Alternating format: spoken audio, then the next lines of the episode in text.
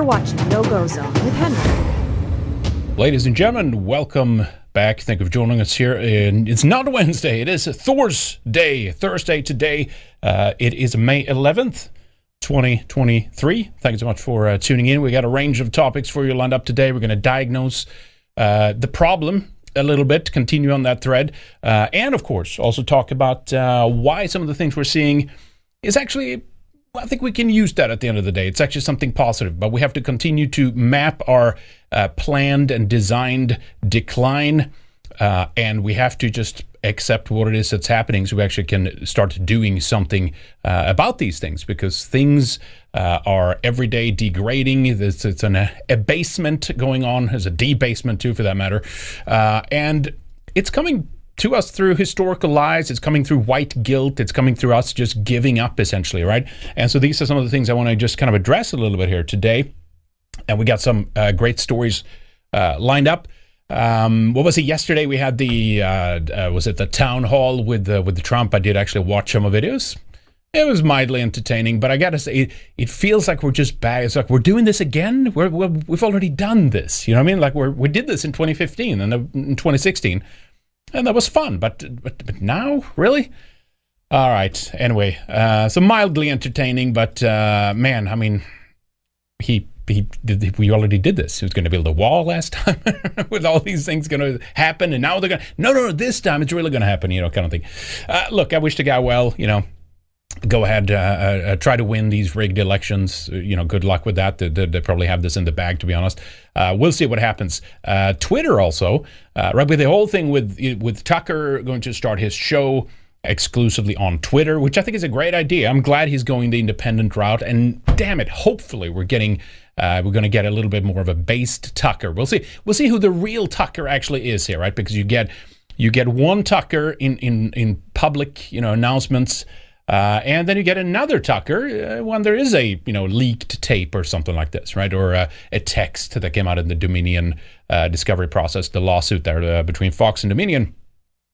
So we can see we can find out who who who he really is, you know, unconstrained by those restrictions that he, I, I assume he had on Fox News and him kind of biding his time. But we'll, we'll see what happens, right? But anyway, so Elon, I think this is today here, is claiming he's going to hand over the uh, Reins, uh, the the CEO position, uh, to some un so far unnamed uh, woman. He's going to put a Whammons in place of Twitter.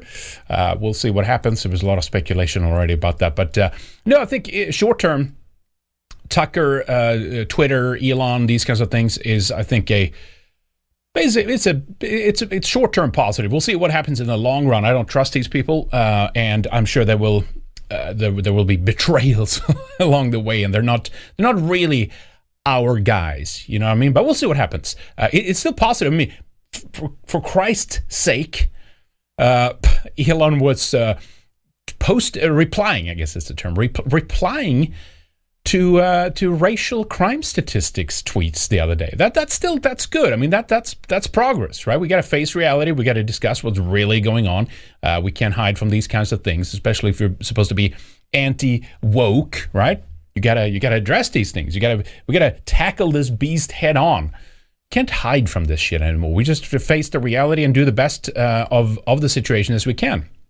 But anyway, uh, so that's some of the I wouldn't say exciting things to be honest, but that's some of the things that uh, that's happening here, here more uh, more recently. But um, yeah, anyway, guys, I, I do have um it'll be kind of a little bit of a lengthy piece, I guess, but I do want to uh, talk about it. It was an interesting piece regarding King Leopold the second, the guy who took over Belgium, because it's it's weaved into you know everything that's happened in the West have not exclusively but largely been about white guilt. It's been brought about uh, through white guilt, right? Us giving up, us thinking we we owe some of these other people that are now pouring into our country something that uh, we have to pay back, or um, we did injustices towards them. Uh, that's like above and beyond what any other groups did, and things like that. Uh, and so it's important uh, to tackle those lies because much of this, of course, have been constructed with academic lies. Well, even if they had the history on their side, it wouldn't make it right in terms of what's happening right now. But the fact that this shit has been constructed with the help of lies is even more fascinating because yet again we're discovering that uh, we do have truth on our side and we can use that as not uh, not the only but one of the most effective weapons that we uh, that we have right so anyway so that's that's a piece i want to talk a little bit uh, about later uh, and otherwise i think we're uh, we should dive in here a little bit because we have we have a jam-packed show so we got to get going if you want to join us today i'll read your chats super chats on the air entropystream.live slash red ice TV. Now they've added a, uh, I think they they still have that two, um, what is it, two authentication? What is it called again? Two. forget the term. There's a there's a two way authenticator. What what is it called?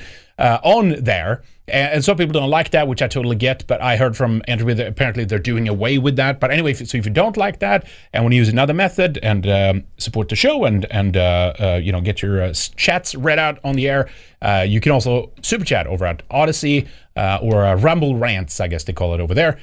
so check those channels out. All right, we got um, QE Cap on uh, Odysee here. Support for Red Ice TV. Looking forward to the great show, Henrik. Thank you. Appreciate that. Uh, that's very kind of you. Lycan Warrior over on Entropy says, uh, looks like the Mexican white supremacist actually disliked white people. Really? Fascinating. I'm surprised by this, right? Because I did a little segment on this. Thank you, Lycan, for, uh, for sending that. I was just waiting for something like this to come out, right? But no, that little short uh, uh, segment that we did, well, it's in Western Warrior, but I uploaded that yesterday as well, so check that out. They, just a weird anomalies, and this guy just seems to, he's like, is he in, is he in it for the trolling? He's like intentionally drawing, you know, dropping like libs of TikTok and Tim Pool and things like that to obviously like, you know, cast blame onto normie conservatives. You could find essentially anything with this guy that that you don't dislike, and that's what people do, right? They hone in on one little detail. Oh, he's a Nazi, you know. Oh, look, he had a he equally had a what a Black Panther patch or something like that on, right? You could just just hone in on that then. Uh, but uh, as I said in the in the segment, it's these maybe not composite characters, the right it's the right term for it, but like it's a uh, a, proje- uh, uh, what do you what's a better term? Like a projection palette? I, I don't know, like they drop a little bit of everything in there and so anybody can just find whatever they want honing on that and then see you know spin their narrative around this guy. But it seems odd that a guy like this would essentially be willing to die just to like to, to troll the media or whatever the you know the, the things he was he mentioned in some of these clips and stuff like that. Because uh, he did die. I mean, this is a suicide mission right? I mean the cops shot him dead. Allegedly. Apparently. Uh, but no I think it happened. I saw I you know I looked at the uh, the footage. You know sometimes the false flaggers say oh look there's no blood here or whatever uh, in these um, victims or whatever if there's other you know types of shootings or whatnot or even uh, when there's an attack by a Muslim in Europe and they drive over a bunch of people and people look at this footage. Uh, and again, I, I, I, don't know what to make of all of that. Is it true? Is it not? It's, it's very hard, very hard to tell. There's so many gay ops. Uh, there's so many psyops. There's so much disinfo and propaganda. So it's very hard to tell. But regardless, uh, this one uh, was very gruesome. It was literally brains splattered all over the place, uh, a lot of blood, whatever. So so it looks, uh, from my vantage point, having seen that footage, uh, that it looks like a real thing, unless the footage is fake. I mean, you can go on and on about this forever, right?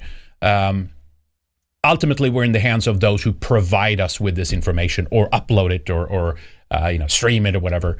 Uh, there's, there's, but it, it's he's very bizarre. This guy, right? He's very strange. Um, things doesn't make sense if you're be- beginning to analyze it. Um, you can find a little bit of everything in there, so you can like please your uh, uh, whatever whatever group you you decide to hate, you can just hone in on that and blame them for everything. Anyway, so this from Lycan here.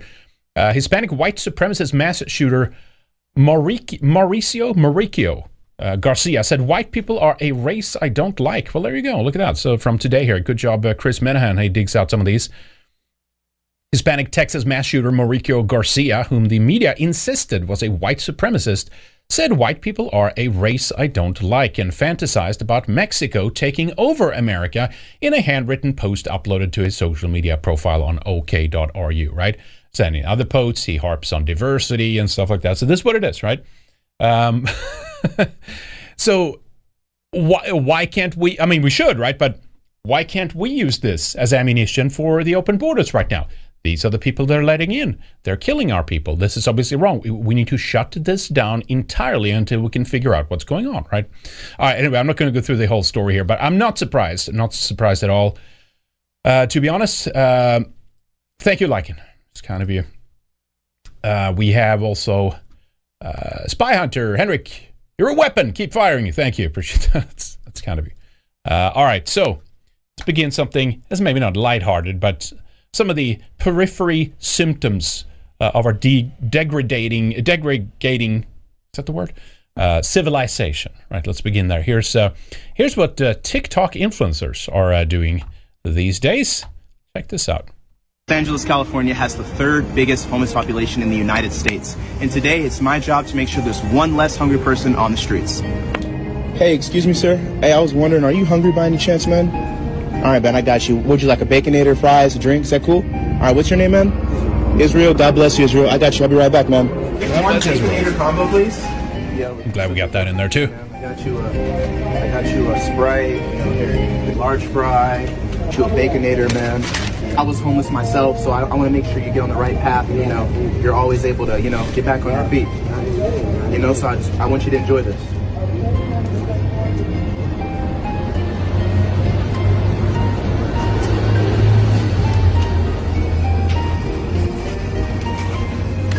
This is really good. All right, take care. Have a nice day. All right.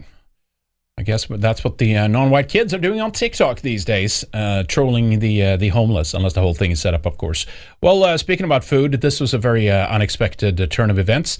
this is more of the Scott Adams, you know, get the hell away kind of segment here, I guess. Who knew something so beautiful could turn so ugly? The text is. If you're in need uh, if you're in need a food, the sign says, please take free. It says right here. All right, let's see what happens. The strangers have showed up to actually put more food there. I think this is in uh, this is New York, probably. Take one, maybe maybe two things, right?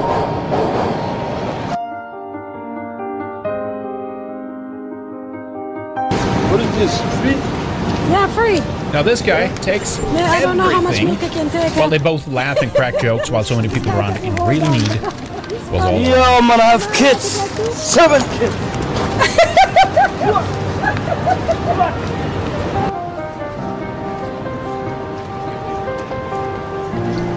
And of course, that's why we can't have nice civilizations uh, because uh, there is no charity uh, with this type of selfish uh, mentality, right? So, of course, that's what happens. Then no one wants to help out because it's just a bunch of assholes everywhere. And of course, if you don't take the uh, food outright, why not just ruin it for everybody? Wait, man, yo. Get ice cream. Let me taste it. Let me taste it. All right, Ariel, put it back. Just to get the hell away from black people. Just to get the, Come on, let's run. just to Let's get run. this. All right, Scott. The best advice I would give to white people is to get the hell away from black people. Just get the fuck away. All right, there you go. So, of course, this is happening uh, at a time now uh, when we have a uh, lot more uh, Haitians joining uh, Americans here at the uh, southern border. They're coming to uh, enrich the United States, uh, and apparently it's uh, jam packed uh, down there. This is, of course, a, a running theme here. Uh, it is today, May 11th, that Title 42 is officially being uh, uh, scrapped, and so hence we have a invasion uh, at the southern border. Uh, big surprise! Could you imagine such a thing? Uh, well, what, what what's happening along the way here? Then let's take a look at a couple of things here, because we have Biden uh, with his Department of Homeland Security actually coordinating illegal immigration inflows with Mexico. This is a fascinating story here, right? Uh, a striking level of collusion as Biden's uh, officers use an encrypted online chat room to tell Mexico when to let migrants swim across. Fascinating. Yesterday, uh, they report on this here, CIS, Center for Immigration Studies. In recent days, large crowds of immigrants have formed on the Mexico side of the Rio Grande, fully prepared to swim over well worn crossing spots to Brownsville, but seemingly held back by unarmed Mexican immigration officials. Over the course of several recent days in, the, in this northeastern Mexican city, when perhaps 3,000 immigrants a day swam over to Brownsville with no opposition on either side. A curious pattern became evident. At some sort of signal from the Mexican immigration officers, a group of about 100 to 150 from the crowd would suddenly stand in unison and rush down the riverbank past the immigration officers and swim over to America. It turns out that this pattern was far from happenstance. The Center for Immigration Studies asked several of Mexican immigration officers what was going on and learned that President Joe Biden's Department of Homeland Security has been coordinating these mass swims with Mexico's immigration service, INM, at high levels on an encrypted WhatsApp channel. So there you go. If, the, if you did, if there's any questions about whether this is orchestrated or not, this is what example 563,000 of that. Uh, we know Biden's comments. We know there was there was a zero hedge piece just the other day where they were talking about how uh, the, the the the uniparty they're all working together, essentially, right? Uh, working together to uh, uh, ensure that uh, illegal immigration continues. And in fact, it's, it's record levels more than ever. Uh, and it reminds me of the D- Department of Homeland Security. There, there's a couple of pieces on this that we've shown uh, over the years because, of course, while things like this happens, it is the constant LARPing on the white supremacy issue, of course, that, that, that they have been pushing the hardest, right? Uh, Department of Homeland Security finally recognizes white nationalism as a terrorist threat. Uh, here's uh, the political piece. I think that was the original uh, one there to, to, to, go away from Vice for a second. Uh, white supremacists are greatest terror threat. And it's one of those things you should, should always keep that in mind as things develop forward here, as they pry open uh, the borders. And, and essentially, even the officers that they do send, right? I forget if it was National Guard, whatever Biden sent. Uh, it was some kind of military units. That was, of course, to aid the the processing of these migrants. Right here's the uh, sheriff of uh, P- Pinal County. Is that what it's called? P- P- Pinal County. I forget how to uh, pronounce that. Uh, look at what he said here. Hey, folks, Sheriff Lamb here. So, truth is becoming harder and harder to find, especially from our politicians and the media. So, I wanted to give you some truth today, a little truth bomb. Um, Joe Biden recently announced he's sending 1,500 troops to the border. While I applaud him sending that, I want the American people to understand that this is not to protect our border, to keep people from coming into this country illegally.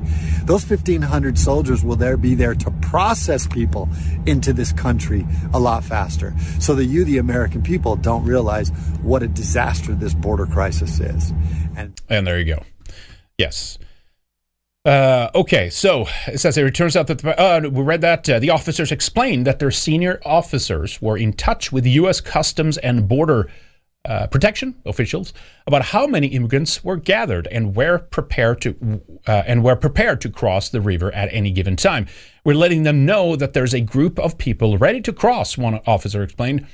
The Americans on the other side would ask the Mexicans to hold back the migrants, not because such crossings are illegal and should be blocked and obstructed, but only until the Americans had finished processing the last batch into the country through Brownsville. Once the Americans felt that they could take in more, they messaged the Mexicans that they are ready to receive them. then senior officials would radio the on ground immigration officers, all whom are equipped with radios. Next, the officers signal to the waiting crowd to go forward, and once they figure enough are in the water, they cut off the rest and push and cajole them back into line until the Americans signal that they're ready again. The Mexican officer said the Americans initiated this system in late April, April, but could only guess at why, perhaps to better manage the processing of very high recent numbers of crossings. But the collaboration explains why Mexican immigration officers are stationed at the river at all and raises many questions. CBP did not immediately respond to CIS telephoned and emailed messages for comment. But the process, which has never been publicized, uh, amounts to a controlled flow system most often used controversially by Colombia, Panama, and Costa Rica to facilitate mass illegal migration to the U.S. border rather than incur the expense and trouble of blocking it in those countries. Controlled flow by the Biden administration's DHS with Mexico also constitutes a highly unusual U.S. policy that demonstrates formal acquiescence to illegal immigration and an official willingness to accommodate mass illegal immigration that, rather than stopping, blocking, or deterring it as required by law. This, yeah, this is. Uh, this has nothing to do uh, with the law anymore. Pfft, you're, you're joking.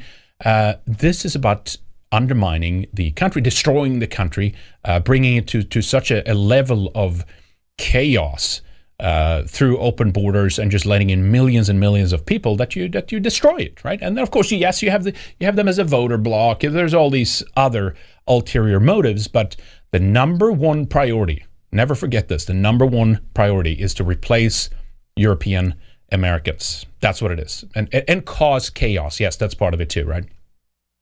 It remains unclear as the Title 42 expedited removal power comes to an end at midnight on okay okay I was I was wrong. I actually thought it was like happening right now. It's at midnight tonight so we're uh, still a few hours away here. Uh, we'll, we'll see what happens. I'm sure there'll be I know there's reporter reporters down there and of course there's some independent media personalities as well. Uh, so we'll probably see some just incredible footage coming out of that to, to be honest uh, and was replaced by new policy if the control flow scheme will continue working. Numerous times in Mot, Mot, uh, CIS witnessed migrants charge the Mexican immigration officers and pour into the river ahead of schedule. Dozens of migrants, migrants openly argued with the Mexican officers to let them through, but the officers argued back that they had to be patient, lest children or adult uh, drown in uncontrolled crossings. So it, they want to do this as efficiently uh, as as safe as possible. Uh, and of course, this is United Nations Sustainable Development uh, Goals, right? It's the uh, endless discussion about safe and orderly migration. That's what it's all about, right? Mexico, Mexico seemed to signal a willingness to use muscle if necessary to maintain the controlled flow arrangement. Late Tuesday, as the crowd grew visibly restive, a squad of armed Mexican National Guard showed up and began patrolling the line. Let's check this out here. So this is CIS's own YouTube channel here. Okay, I'm in Matamoros, Mexico at a massive migrant camp. There must be 10,000 migrants here. And behind me, you can see uh, what's going on. This has been happening since this morning. Hundreds and hundreds of mostly Venezuelans in anticipation of the end of Title 42. They think that the Americans are going to let them in, and as a matter Which of they fact, will. the Americans are letting a lot of them in. And so you can see they're just defeating this barbed wire right here at this major crossing, uh, just going right around it, uh, going to turn themselves into border patrol. And I just want to point out that that over here you have um, a lot more waiting. They're going to be coming next. And also you have the Mexican immigration officials right here who are just uh, powerless to do anything. Uh, Why? I'm Todd Bensman, Center for Immigration Studies, Matamoros, Mexico. Why? Why are they? Why they're powerless? Right? Isn't it fascinating that Mexico has harder immigration laws than any other Western country? What the West could learn from Mexico's immigration law. Foreigners may be barred from the country if their presence upsets the equilibrium of the national demographics. How about that? So we can't have a flood of white people down there.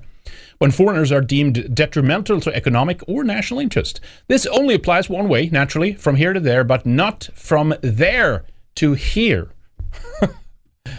Uh, it's incredible, absolutely insane.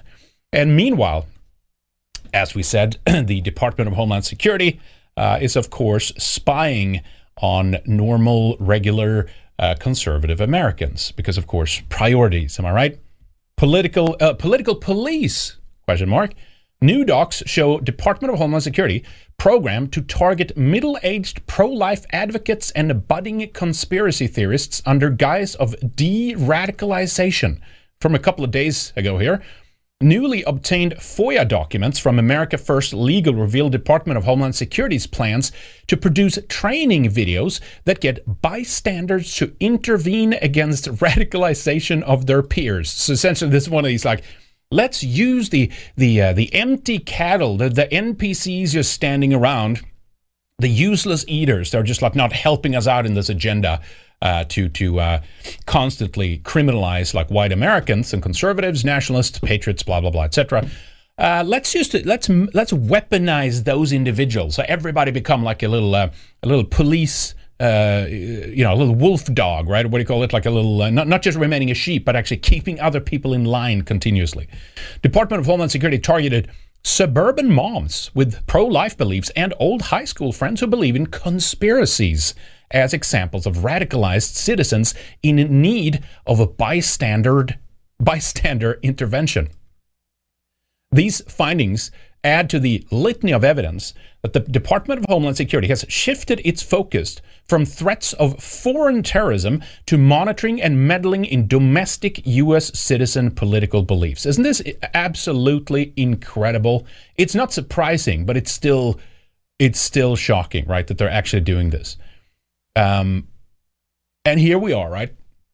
People are let in to the U.S., and the same is true in uh, in Europe, European countries. It's it's very, you know, we don't get exactly the same demographics, but otherwise, it's essentially a, a mirror of itself, right? A- any and all white countries are being flooded right now by people from the third and even the second world, uh, and they're they, they're prioritizing uh, the safety of the invader, the, the foreigner, the newcomer, over that of the indigenous population in the country, or even the citizens in that country, even if they, they don't happen to be uh, you know white or whatever or indigenous. They're saying "f you" to those people, and they're saying no, we're, we're prioritizing all these other people. That, that, there's there there are our guys, right? Uh, they actually have a video here we'll play that in a moment. I can read. I can read a little bit more, but that's that's a summation of what's going on here. It's the FOIA fi- files. Uh, good for them to do this. I've seen this site a couple of times. It's kind of popped out of nowhere. Reason it might have, it might have been around for a while, but they've done some really good wor- work. Uh, Foundation for Freedom Online seems good. Mike Benz, not familiar with him, but I've seen his name on some of the other stories that we've covered. So g- good for them to pull this out. It's the kind of stuff we need to uh, to um, uh, pull out, right? To, to, to just show and demonstrate how much they hate us. And also that the most normal, sensible, just, you know, conservative, milk toast conservative takes on things or positions uh, are, are now seen, deemed as a, as a threat by uh, our authorities. It's insane, right? Um, so yeah, they, they bring out, I, I guess these are some examples here, right? Uh, bystanders are given three choices: call the sheriff on, on Anne. Yeah, so it's Anne. Anne is bad, right? She's she's not obeying. Uh, she's not um, uh, bowing down, right? This is at a pro-life event or whatever. Uh, it's Anne, a woman who you've all, always known to be empathic in the past. Once you're home, um, you can have uh, a few choices here. They claim here: call Anne's husband to discuss what you just witnessed and check to see if everything has been okay lately. Are you the snitch? We talked about this, right? The snitch culture. Contact Anne's preacher and ask her behavior. ask about her behavior. Stop by Anne's house to chat and see how she's doing. Hair salon. Scene four. See, you've been at Anne's, Anne's you've been Anne's hairdresser for years. During one of Anne's visits, she brings up pro-life arguments and begins ranting. Oh, oh my God! What do we called? Call the police. Number one choice: call the sheriff to ask about him about uh, when you should be concerned about radicalization. Talk to your coworkers. Go online and research the group that Anne was talking about. Yeah, maybe you can see a ADL SPLC piece, whether or not it's a uh, it's a domestic terrorist group uh, list, right? And then they go through the budding conspiracy theorists, right? They they don't believe uh, everything. Yeah, profile setup. Visually, we see a portrait of our young protagonist, Courtney along with stock footage that you would associate with a suburban mom, laundry, minivan, etc. These, these, are the, these are the terrorists now. She's a divorced mother of two. She has become fixated on conspiracy theories regarding, check this out, government's connection to child abuse and trafficking. These are literal pedophiles that are afraid that normal people are beginning to expose them for their behavior. With everything that we've seen over the last few years, with Epstein, with all the cover ups, with all the adjacent people in power, political positions, influence, business that are take part in this disgusting criminal behavior of diddling kids, uh, or at least allowing it or looking the other way or whatever. it's evident that this is a, it's a rampant epidemic that's out of control. And of course, these are the things that the FBI should be looking at, even the Department of Homeland Security, that go after pedophile networks. No, instead they're worrying about the the miniman minivan mom who's raising this issue on on Facebook or whatever. That's the terrorist now. Anyway, they have it. There's some other examples. We don't have to go through all of them here, but uh, absolutely incredible. Here's a is this a video? Yeah, let's let's play this here. Welcome Um, to Cybersecurity 101. I think this is the DHS's own actually. Class is in session. Today's lesson Countering Disinformation on Social Media. Since 2020, there has been a lot of false and inaccurate information about COVID 19. In many cases, the authors of this misinformation are simply misinformed. But some misinformation is deliberately created to mislead, harm, or manipulate. We call this disinformation. In this case, by eroding trust in public health, disinformation could lower vaccine acceptance or adherence to safety protocols. Yes, of by course. dividing the community, disinformation can cause a rise in infections and deaths. Consider this post from Susan's feed. It's from her uncle Steve, who claims everybody knows COVID is no worse than the flu. Statements like these often commit the fallacy of mob appeal by appealing to the emotions of a crowd for an idea to be accepted. yes, but um, uh, appeal to authority, that's not a fallacy, though. No, no, no. Of course, you should always believe the authorities, no matter what they say. Uh, it is the it's the law. It's it's basically the new religion now, right? Science. accepted or rejected. Comparing a pandemic virus to a seasonal virus also commits the fallacy of weak analogy because the two viruses have telling differences. Steve fails to share those differences, committing the fallacy of suppressed evidence. Oh yes, yes, unless- because this is the media always tells us the full story, and of course nothing by the, but the truth, right? The authorities, uh, they're always honest. They give us full context, the entire picture, right? They don't withhold anything from us. No, no, no. Just obey, or you're a terrorist. Steve is an infectious disease expert, he is also committing the fallacy of appeal to authority. Oh, so The that, oh, there we go. So, so he's the wonder. That's a very, it's a wonderful way of turning the tables right there. He just happens to he just happens to know what he's talking about. So you see, then he's the he's the false authority that you shouldn't trust. But no, no, the CDC, Fauci, and all these people, uh, those you can always believe, and that's not appeal to authority, by the way. Unless Steve is an infectious disease expert, he is also committing the fallacy of appeal to authority. The Center for Disease Control and Prevention website should be favored because they are a trustworthy source. Due to large government funding, Susan eventually tracks down a fact-based the source gas that the gaslighting is just it's on epic proportions. I, I'm not sure we've ever seen it this bad. It's always been bad, but this is just like on, on completely new levels. The the, the disgusting flu gaslighting. and COVID deaths during the same period. Meanwhile, Susan's uncle has been doing his own research. He's encountered many so called sources that contain disinformation. Take this fake news story, for example. It claims to cite an official source, the CDC, but Hmm. it misrepresents the data. This video also uses emotional and sensational elements instead of a fact based argument. Ah, Susan's uncle has made a common mistake. He's picking sources that confirm his opinions instead of presenting facts. Ah, Susan, okay, however, fascinating. Yeah, yeah. So you mean like kind of like how the, the CDC has been ignoring their own studies, and how the big pharma companies are continuing to uh, to pay for uh, the studies that they want desired and things like that. Yeah, yeah, yeah. No, no, there, there can never be a financial or even other ulterior motive uh, in uh, as, as a as a foundational reason for why they want to push as much vaccination as possible on people. That that could that could never be part of it. Okay. has done fact based research and replies to her uncle. It doesn't change his Hey, opinion. looked at facts. You can't win every argument online, but you can protect yourself from disinformation.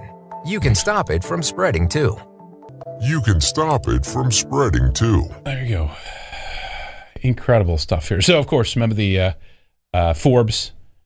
Uh, you must not do your own research when it comes to science. All right. so, I guess we can go back to the uh, the replacement issue here a little bit too, uh, because we have now. Uh, you know, remember how they said like, "Don't worry, nothing."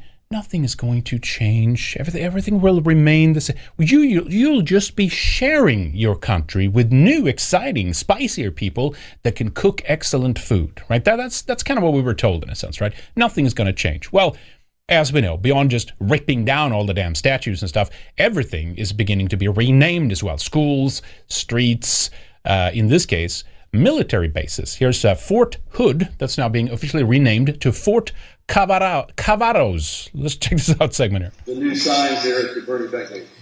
Please direct your attention to the two screens on the field, where you will witness the unveiling of the Fort Cavazos sign, located at the main entrance of the installation.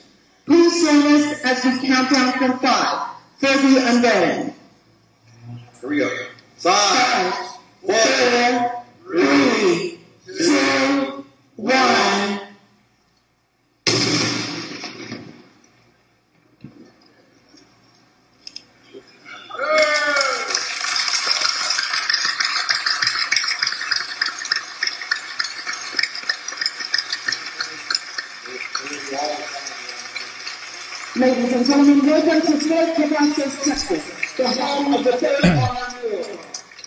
So this is in uh, Killeen. signs there at the I'll lower this here.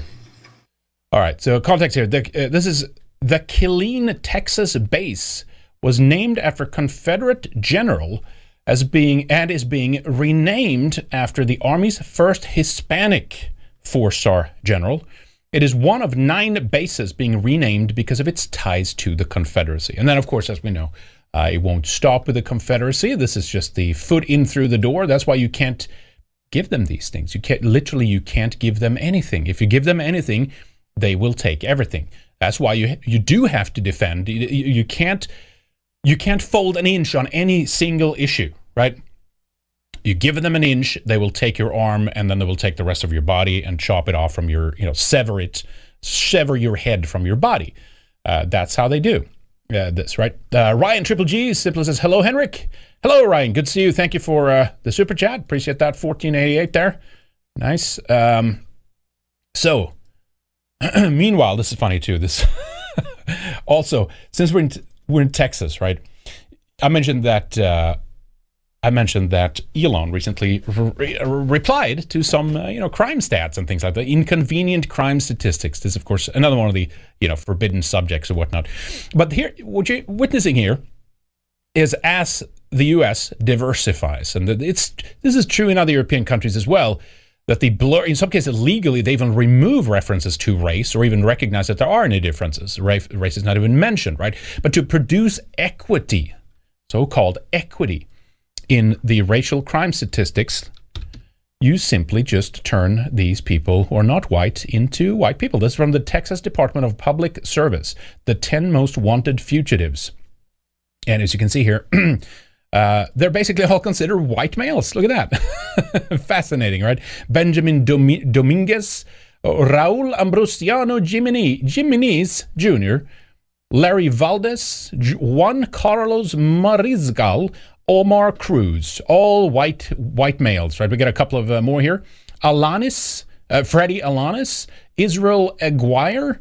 Uh, I'm surprised that uh, Rodney Dwayne Wynn wasn't uh, listed as a white male either. Fascinating how that works.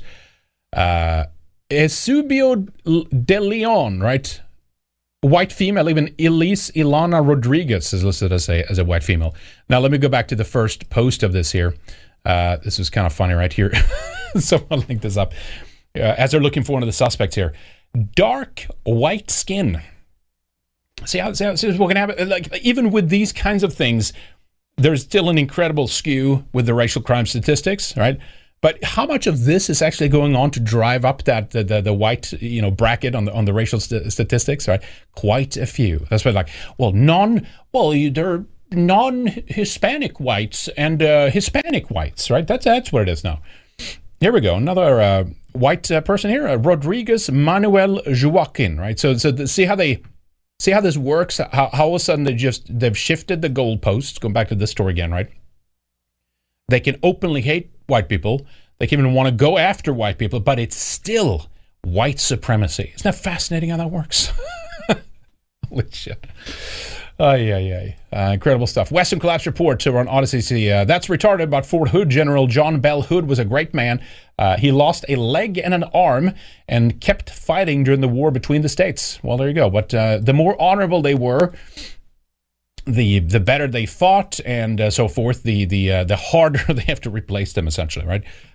This is this, we're going through the same as China went through in the the so-called the Great Leap Forward. Here here they call it the Great Reset, right? But it's it's the same thing, and it's not maybe not as fast and maybe not as blatantly like just like hauling people off and killing them. Be patient though, because maybe they will get there at some point. But I'm just saying, it's. Um, it's a little bit more sly, but it's it's gaslighting, uh, it's propaganda, it's lies, it's obfuscation, uh, it's uh, conspiracy by omission. It's even the historical lies uh, that we'll talk about in a moment here too, when it comes to uh, uh, King Leopold in Belgium, because these are you know to to to to lay the foundation of like the anti anti European, anti Western, anti colonialist narrative.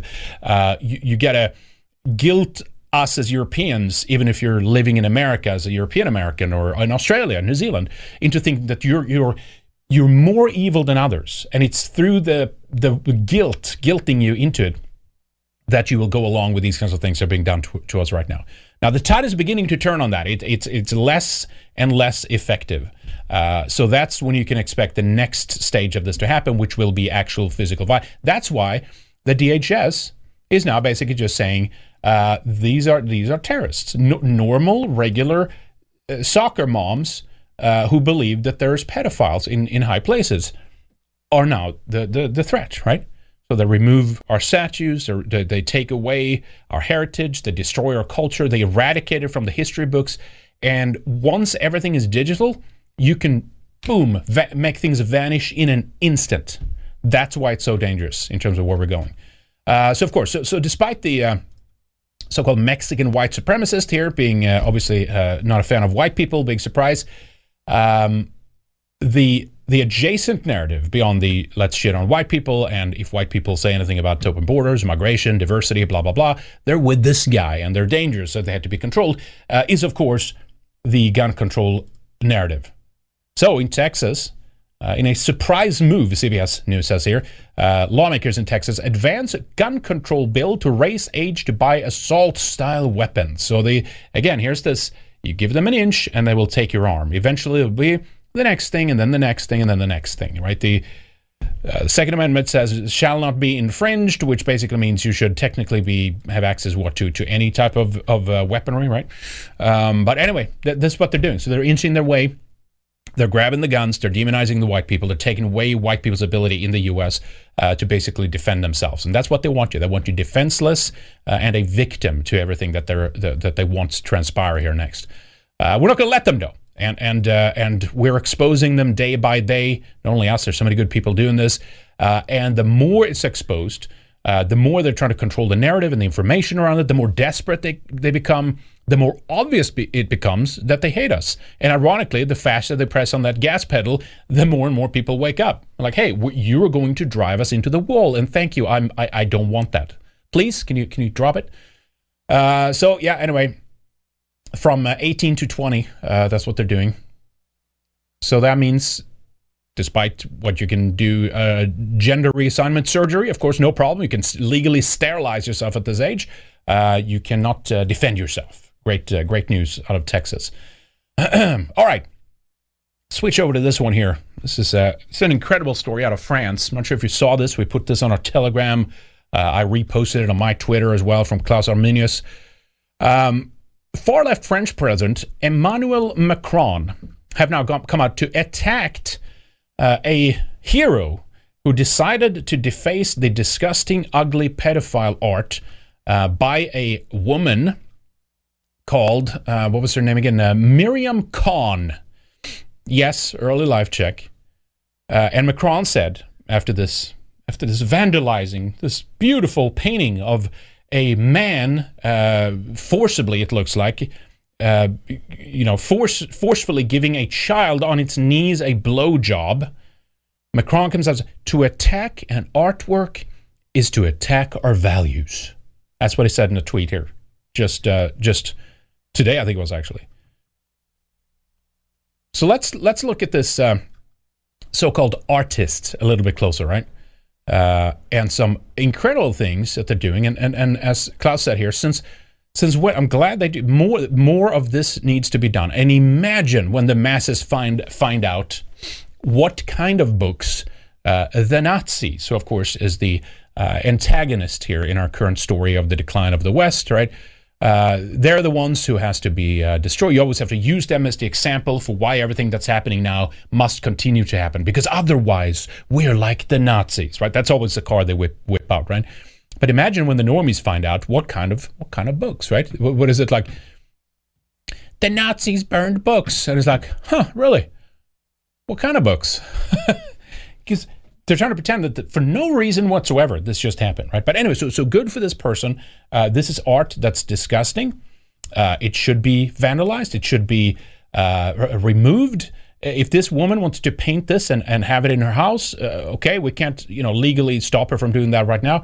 Uh, but this does not belong in the public. But of course, what they've done instead is, of course, lift this, and this is now at the forefront of, of public art, right? This is in uh, so modern art is in all public spaces now, essentially.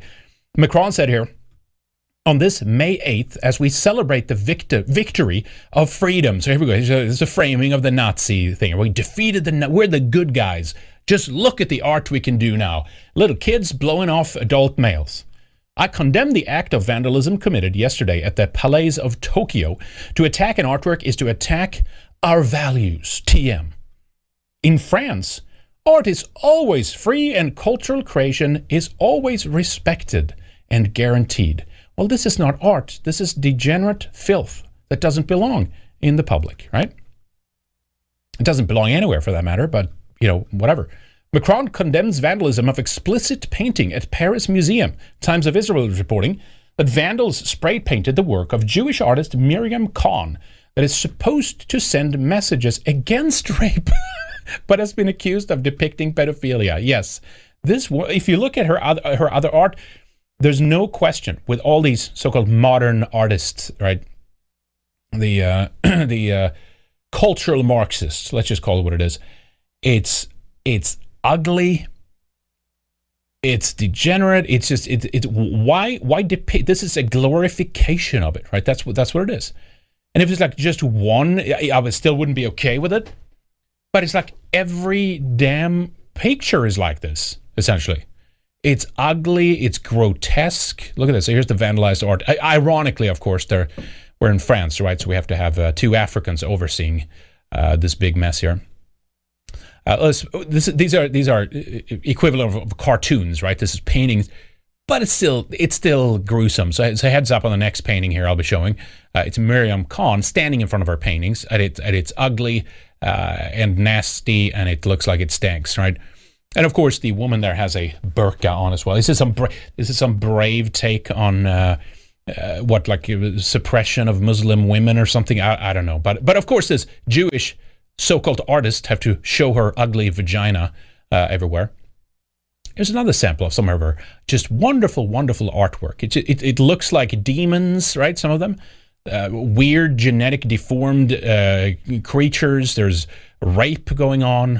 Uh, as usual, this is not a Greco Roman celebration of the human body that we've seen in the past, where beauty is uplifted and the essentially think of like the maximum that a human body can achieve in terms of its fitness uh, and therefore of course it's it's beauty. It's, it's intended design. This is the opposite way. This is ugly disgusting degenerate absolutely awful right? Look at this another demon here holding a child of course in its arms. Um, who who'd want to buy this? Look at this shit. Miriam Cahn Oh, bidding is closed. Oh, who would who wouldn't want to have an ugly hard on, right? oh no, no. You see, I'm I'm uh, I'm warning against uh, rape. See, that's what that's what that's what I'm doing. That makes total sense, Miriam. After President Macron stands up for artists after vandalism of controversial Miriam Cahn painting, French leader says defacing the work which will remain on show at the Palace de Tokyo, is Attack on Values. Holy shit. Uh, here's, uh, here's a little more art pieces here, and it's ugly. Here's like someone being punched. Look at this here. Like, is this some kind of birth or something? What is that? What is going on in the middle of that painting there? Um, all right, this is not even working here. Oh, it is. It just of course, of course, it's loading slow. Yeah, look at this. What what the hell is that out in the corner there? It's just some, yeah, it's some birth here, and it's so again, this is what they do, right? Modern artists, leftists, ugly, uh, painful. Is this how is this a is this warning about birth too? If the if the other ones with nudity and rape and fellatio and and blowjobs and stuff, if that's warning against rape, like her argument is, this is on, on the same level, equally ugly and disturbing. Is as a warning about childbirth, I, I would assume. Oh my god!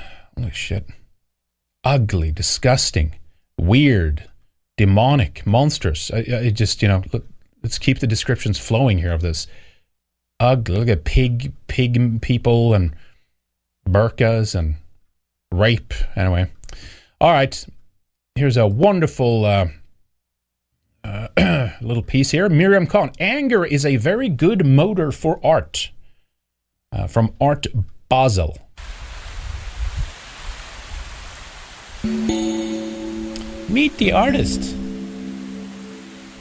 Look at what well look at what a beau- what beautiful art celebration of the human form. I live now here in Stampa itself about 10 12 years. It's a, it's, it's a valley in the Alps, in the South Alps. There are not uh, much people. It's about the whole valley is about 1,500. For me, it's all the same to sleep and to work and to eat and to cook and all this sort of stuff. Okay. it's life for everybody. Profound. I always have the same things from the beginning. It's houses, women and men, people which is not clear what they are. my work is my thinking and feeling together, and it's not uh, having My, an my, idea. Can you imagine that internal? uh, Can you imagine that inner environment?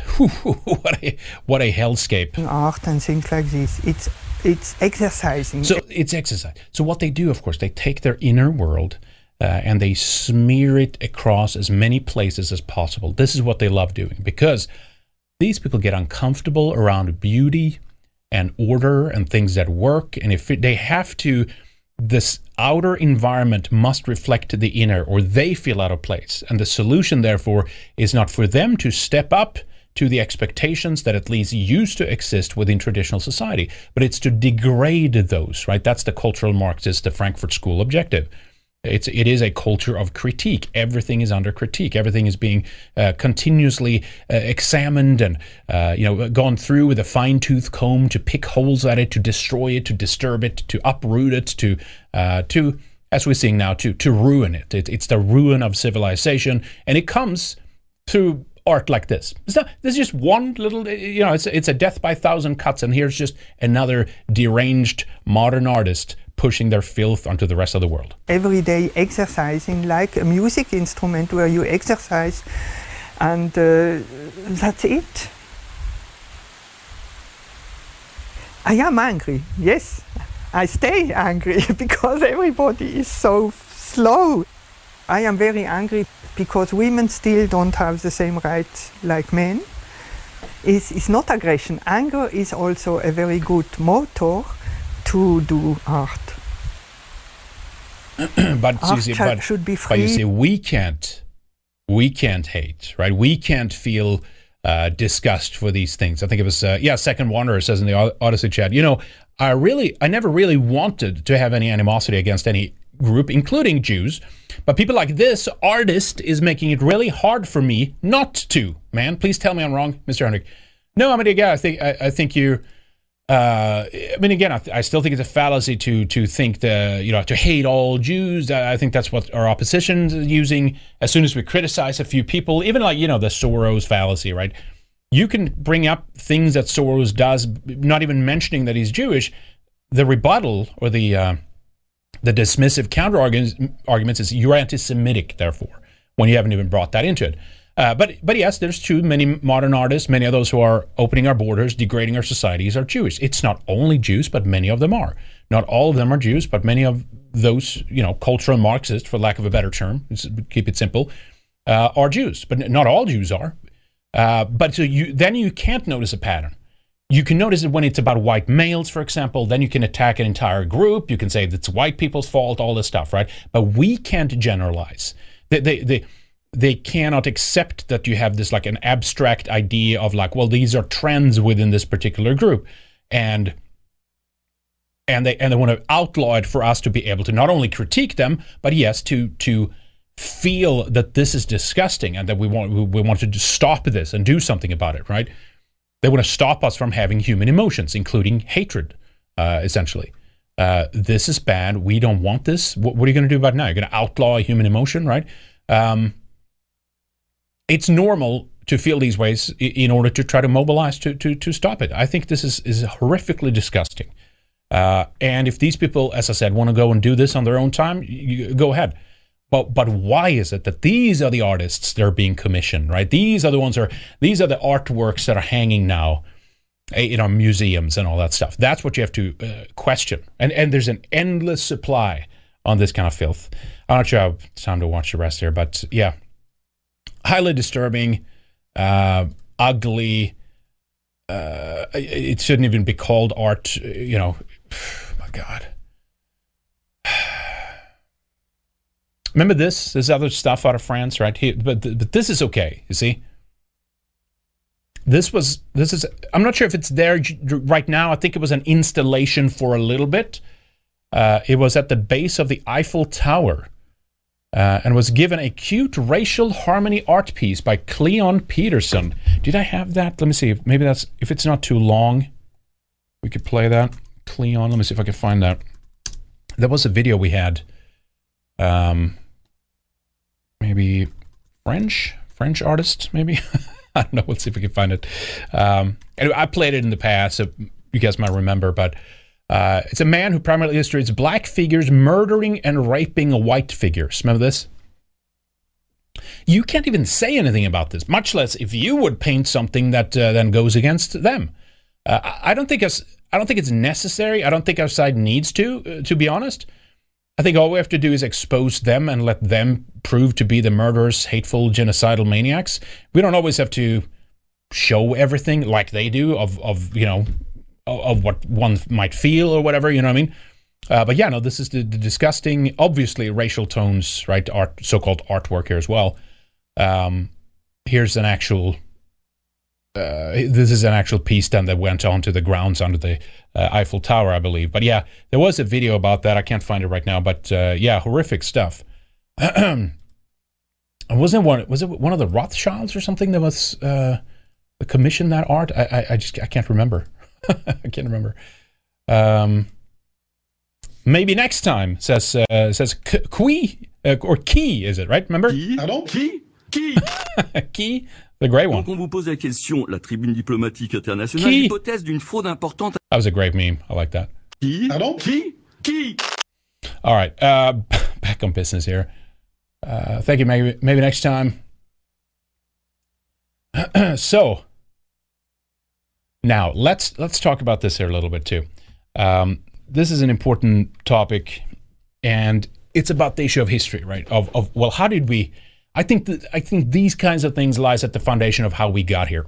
Uh, they have turned our history against us. They've lied about it. They've obfuscated, as I said before, uh, exaggerated, propagandized us into thinking that uh, we somehow, or even if we directly haven't done it, this was like allowed within European civilization, and therefore we owe all these other people something. We must uh, repay, or, or, things like this. When, when, of course, historically, we know uh, that what we did uh, is not worse than any other group did. And all of them did it too, in fact. And some things we were better at, and some things we were worse at. Uh, again, just like any other group, right?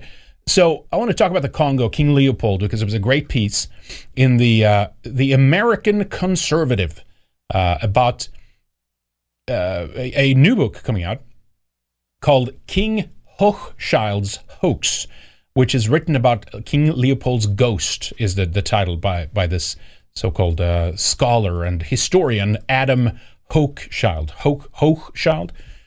Uh, but first, I want to preface it by playing this trailer because I remember this from years and years ago when you know we weren't covering these types of topics on Red Ice. We, we were doing some other things, but we came across this uh, documentary, right? Uh, White King, Red Rubber, Black Death, and this is a, piece that was going to run on Belgian television at the time. This is like I forget when. This is 2006, seven, maybe something like that. It could have been earlier. Maybe it was from 2003, but I came across it at that point. Oh, look at what they're trying to, you know, cover. They didn't show it in Belgium, and oh, they're trying to cover this up and stuff. But of course, in hindsight, we realize one of the reasons is because it's shoddy academic work, and it's a bunch of uh, communist, anti-white gobbledygook. And I'm not a you know, huge fan always of of uh, uh, nobility, royalty, especially these days. Back then, I think they were far more uh, honest and concerned with the subjects that they were supposed to represent.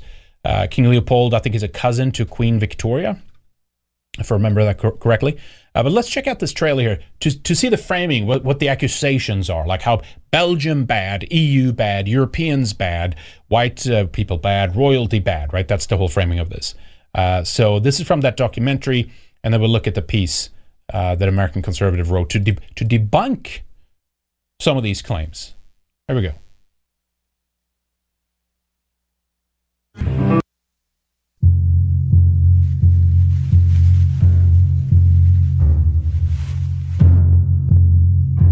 When a series of missionary photographs arrived in England in the late 19th century, they caused outrage. The mutilations had been strategically photographed against white for maximum impact. The children came from the Congo, but the man accused of their suffering was white, European, and royal. White, European. For almost a hundred years, evidence has lain dormant of one of the greatest mass murders. Millions of Africans died in one man's quest for wealth and glory. Bullshit. Until Adolf Hitler arrived on the scene, Ah, the European yes. standard for cruelty. Of course. So here, correl- correlate. Let me pause there. Correlation made, right? It's, it's. Oh my God! It's the worst uh, until Hitler, but then we can fall back on this again, right? Every single time. This is the framing. Leopold II, King of the Belgians, was the personal owner of 1 million square miles of Central Africa and King Sovereign of 20 million Africans.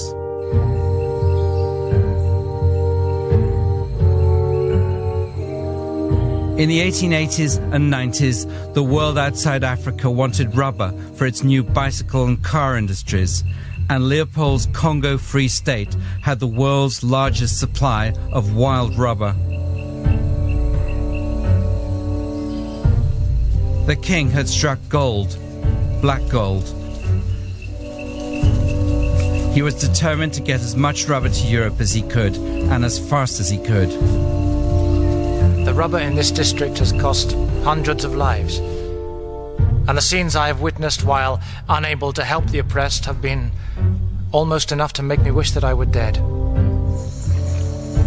Over a period of 20 years, Leopold turned the Congo into a vast labor camp 80 times the size of Belgium, in the process making himself into one of the richest men in the world.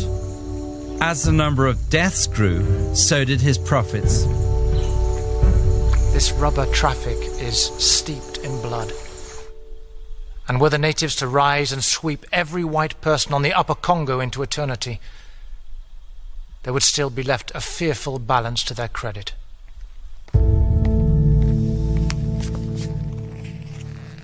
But the longer the king stayed in the Congo, the greater the evidence against him. Missionaries, travelers, and the victims all added to the clamor for the king to be stopped. na nsima mikolo misato tozongi na mboka tomoni bibembe. Libanda ya lopango ezinga ndako ya nkumu. Tomoni na singa moko bakangi na katikati ya nzete mibale makata sambo euti ya epai ya mobali singa wana ekangamaki na likolo.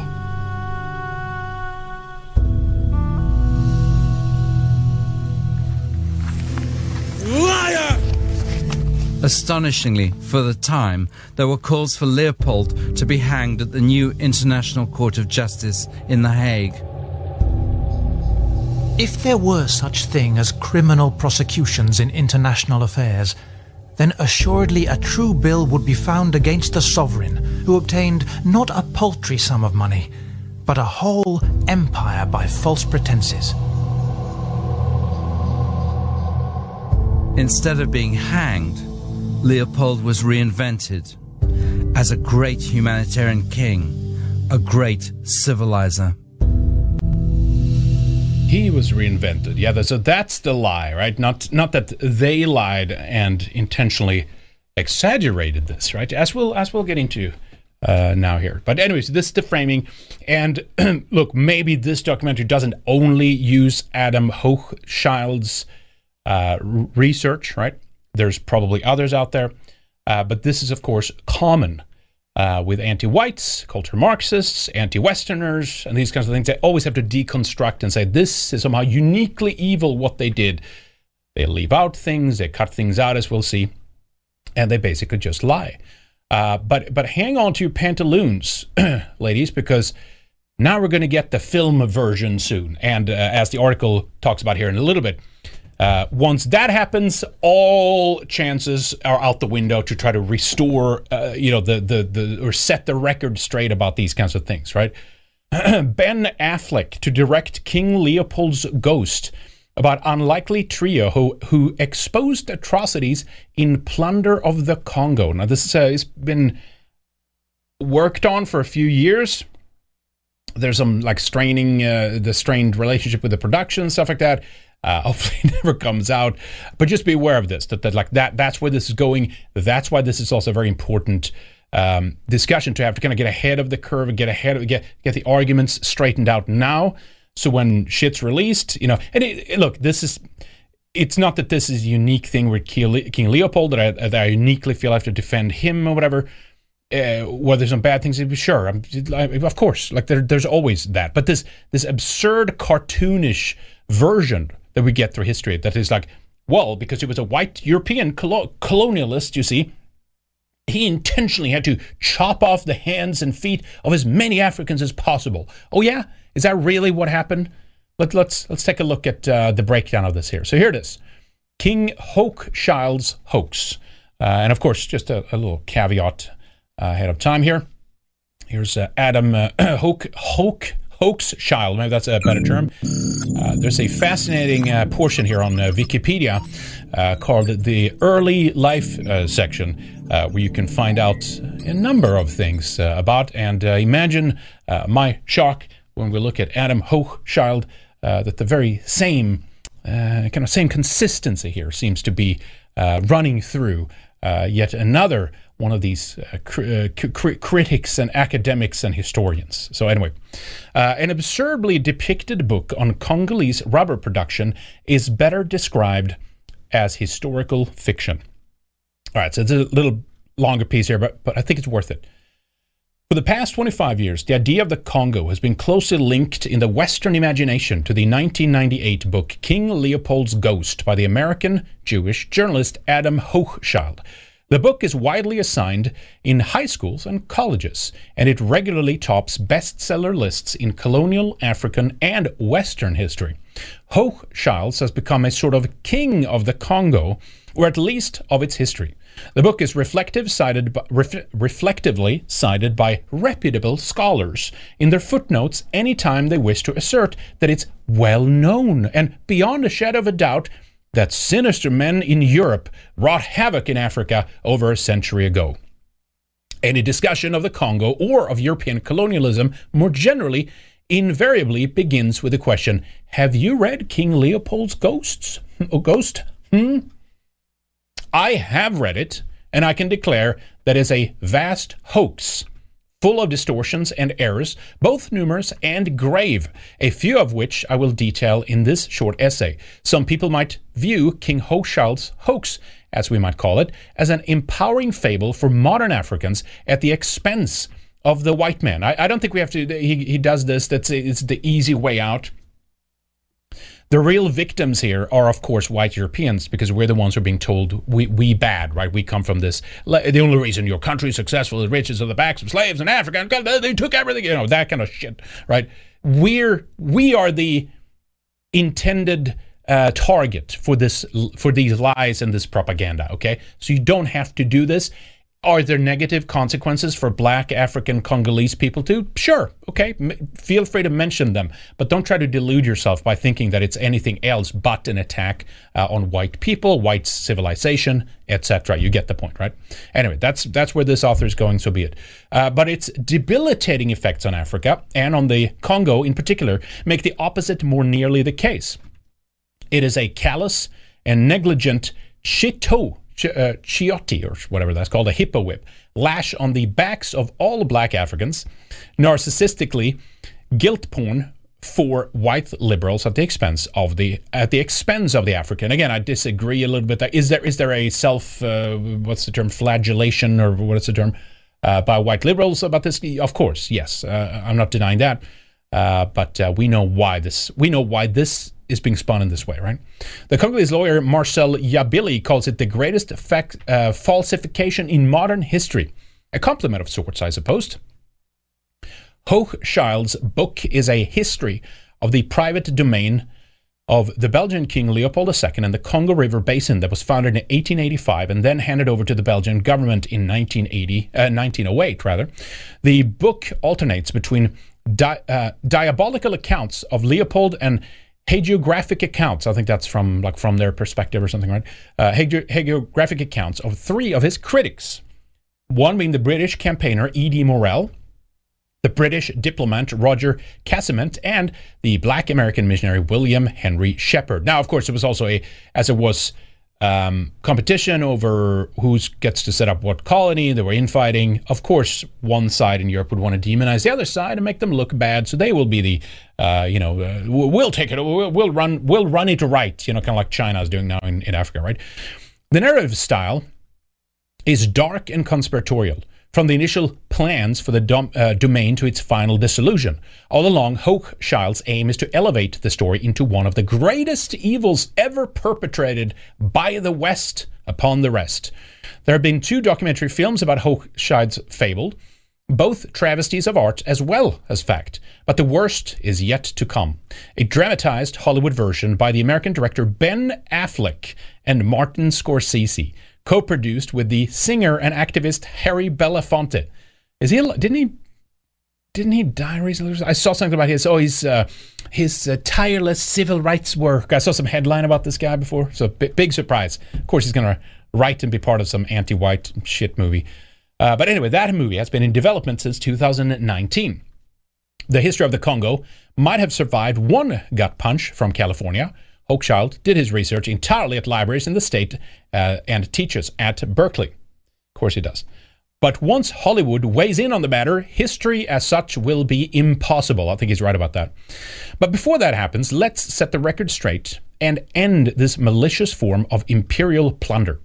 The first and biggest deceit at the heart of King Leopold's ghost is the attempt to equate Leopold's État Indépendant du, Con- du Congo, or the EIC for short, and that's long been mistranslated as the Congo Free State, but that's what it's become known as, right? Uh, with Western colonialism. Yet the EIC was a short term solution to the absence of colonial government in the Congo River Basin. The deal was simple Leopold was to open the area to trade and eliminate endemic Arabic slave empires and African tribal wars. In return, he hoped to bring glory to the Belgian people for having done what no other European ruler dared. One in three Europeans who traveled to the Congo died, usually of illness. See what white supremacists we were? The EIC had nothing to do with the Belgian government. To the extent that limited abuses and misrule occurred in some parts of his domain, discussed below, this was a direct result of its not being controlled by a European state, and no less than Morel insisted, not quoted by Rothschild, let us refrain from referring to the Congo as a Belgian colony. Let us avoid writing of Belgian misrule. In a pattern of misrepresentation that, and, and this is also like the EU is built on the backs of the, like it, it- there's a reason why it's in Belgium, uh, the, the the seat of, of the European you know Parliament. Yes, they have some in Strasbourg as well, things like this. But like the, it's it's it's Belgium that's hosting essentially the EU, right? Uh, it's a very d- divided nation between the Flemish North and and, and the rest. Uh, there's different languages spoken in the country. Uh, it, it's it's already perfectly divided in a sense to use it, and the EU does things and takes stances that it does because of of of the false histories like this, and that's why it's important. In a pattern of misrepresentation that is repeated on other issues, Hochschild as first mentions uh, this inconvenient fact and then proceeds by saying the opposite for the entirety of the book. The fiefdom was shared in no way with the Belgian government, so he declares that first, which had no legal authority over Leopold as a ruler of the Congo. He alerts readers, yet not yet not only the subtle uh, the subtitle, sorry, the subtitle of the book, but laced throughout are constant smears against European colonialism. Imagine my shock, folks. The book shows colonial brutality and the wrongs of colonial rule. Okay, well, now to Israel, hoax, hoax, uh, hoax child, resulting from the logical consequences of the very idea of colonialism. This distortion is not mere technicality. Rather, it is the central lie of King Leopold's Ghost. The freelance EIC had at its peak just 1,500 administrative officers and about 19,000 police and soldiers for an area one third of the size of the, of the continental United States. As such, it exerted virtually no control over most areas, which were in the hands either of Arab slave traders, thank you, and African warlords, or of native soldiers nominally in the employ of Belgian uh, concession companies without a white man for a hundred miles. So here we go again. Shit that Arabs do, uh, African warlords, slave traders, blah, blah, blah, gets blamed on white people. Of course, we got to take in uh, the Jews' role in the African slave trade, these kinds of things, right? Hochschild's depiction of the EIC as totalitarian is bizarre, as it uh, as is his claim that Leopold exerted a quote framework of control across his enormous realm. If only that were true. That is why Congo reformers like Morel, much to the annoyance of Hochschild, advocated either German or British colonialization of the area. You're not doing it right, guys. okay, um, and and it's a classic example of like, you know, what what is what's the saying? Um, no good deed goes unpunished. That's that's this, right? Oh, we'll bring civilization to this, but we'll teach them all the wonderful things you know we have done, and let's uh, build this uh, government and governmental buildings and stuff. I mean, even in the, the Congo, there's like some incredible buildings still to this day standing. Uh, although dilapidated, there there is um, an, an echo of a glorious past there of, of European activity, but that's that's long gone. Yeah? Um, Morel's view, according to Hochschild, speaking ex cathedra, which is from authority essentially, uh, from the hallowed seat of modern California, seems unsurprising to us today and was among his faults and political limitations. Quite the opposite. The moment the Belgians colonized the Congo in 1908, a miraculous improvement was noted on all fronts. Seeking to debunk colonialism, Hochschild's book demonstrates the opposite. This is the first and biggest lie at the heart of King Leopold's ghost. The second, more visibly, untruth is the claim that for 23 years the EIC officially throughout the territory sponsored violent actions such as chopping off hands in forces uh, uh, to force natives to collect rubber, leaving millions dead in a horror that should be directed directly compared to the Holocaust. There are about a dozen little cheats here, one embedded in others like Rus- Russian nesting dolls. So here's the facts. By 1891, Six years into the attempt to build the EIC, the whole project was on the verge of bankruptcy. It would have been easy for Leopold to raise revenues by sanctioning imports of liquor that could be taxed or by levying fees on the number of huts in each village, both of which would have caused harm to the native population. A truly greedy king, as Hochschild repeatedly calls him, had many fiscal op- options that Leopold did not exercise. Instead, he did what most other colonial governments and many post colonial ones in Africa did. He imposed a labor requirement in lieu of taxes. In a small part of the Upper Congo River area, he declared an EIC monopoly over natural resource products including rubber and ivory, that could be harvested as part of the labor requirements to pay for the territory's government. From 1896 to 1904, the EIC company and two private companies operated in this area, which covered about 15% of the territory and held about fifth, uh, a fifth of the population. The resulting rubber residues temporarily saved the EIC, but only until rubber prices collapsed. Still, Still, the preservation of the EIC meant the preservation of its life saving interventions against disease, tribal war, slavery, and grinding poverty that had, bevil- had bewilded the region since recorded time. So, again, here we are trying to, or they, they are trying to trying to help, trying to fix this. No, just don't, just don't even bother. You know what I mean? Why? The rubber quotas imposed on natives in this 15% of the territory were enforced by native soldiers working for the companies or for the EIC itself. In many areas, the rubber came with ease and the natives prospered. The rubber stationed at Irengi, for example, was known for its bulging stores and hospital locals, whose women spent a lot of time making bracelets and were, quote, no one, uh, where no one ever misses a meal, unquote, noted the IEC soldier George uh, Bricusse in his memoirs. Elsewhere, however, absent direct supervision and with the difficulties of meeting quotas greater, some native soldiers engaged in abusive behavior to force the collection. Bricusse noted that these areas, as well um, as well, especially where locals had sabotaged rubber stations and then fled to the French Congo to the north, in rare cases, native soldiers did kidnap women or kill the men to the to extent revenge. When they fell into skirmishes, they sometimes followed long-standing Arab and African traditions by cutting off the hands or feet of the fallen as trophies, or to show that they had bullets they had fired uh, that had been used in battle. Many locals died in these frays. Um, how many? Sorry, I'm butchering this here. How many locals died in these phrases unclear, but the confirmed cases might put the figure at about 10,000, a terrible number. The abuses were first reported by an American missionary in the Times of London in 1895 and quickly brought Leopold's censure. Quote, if there, if there are these abuses in the Congo, we must stop them, he warned the EIC officials in 1896.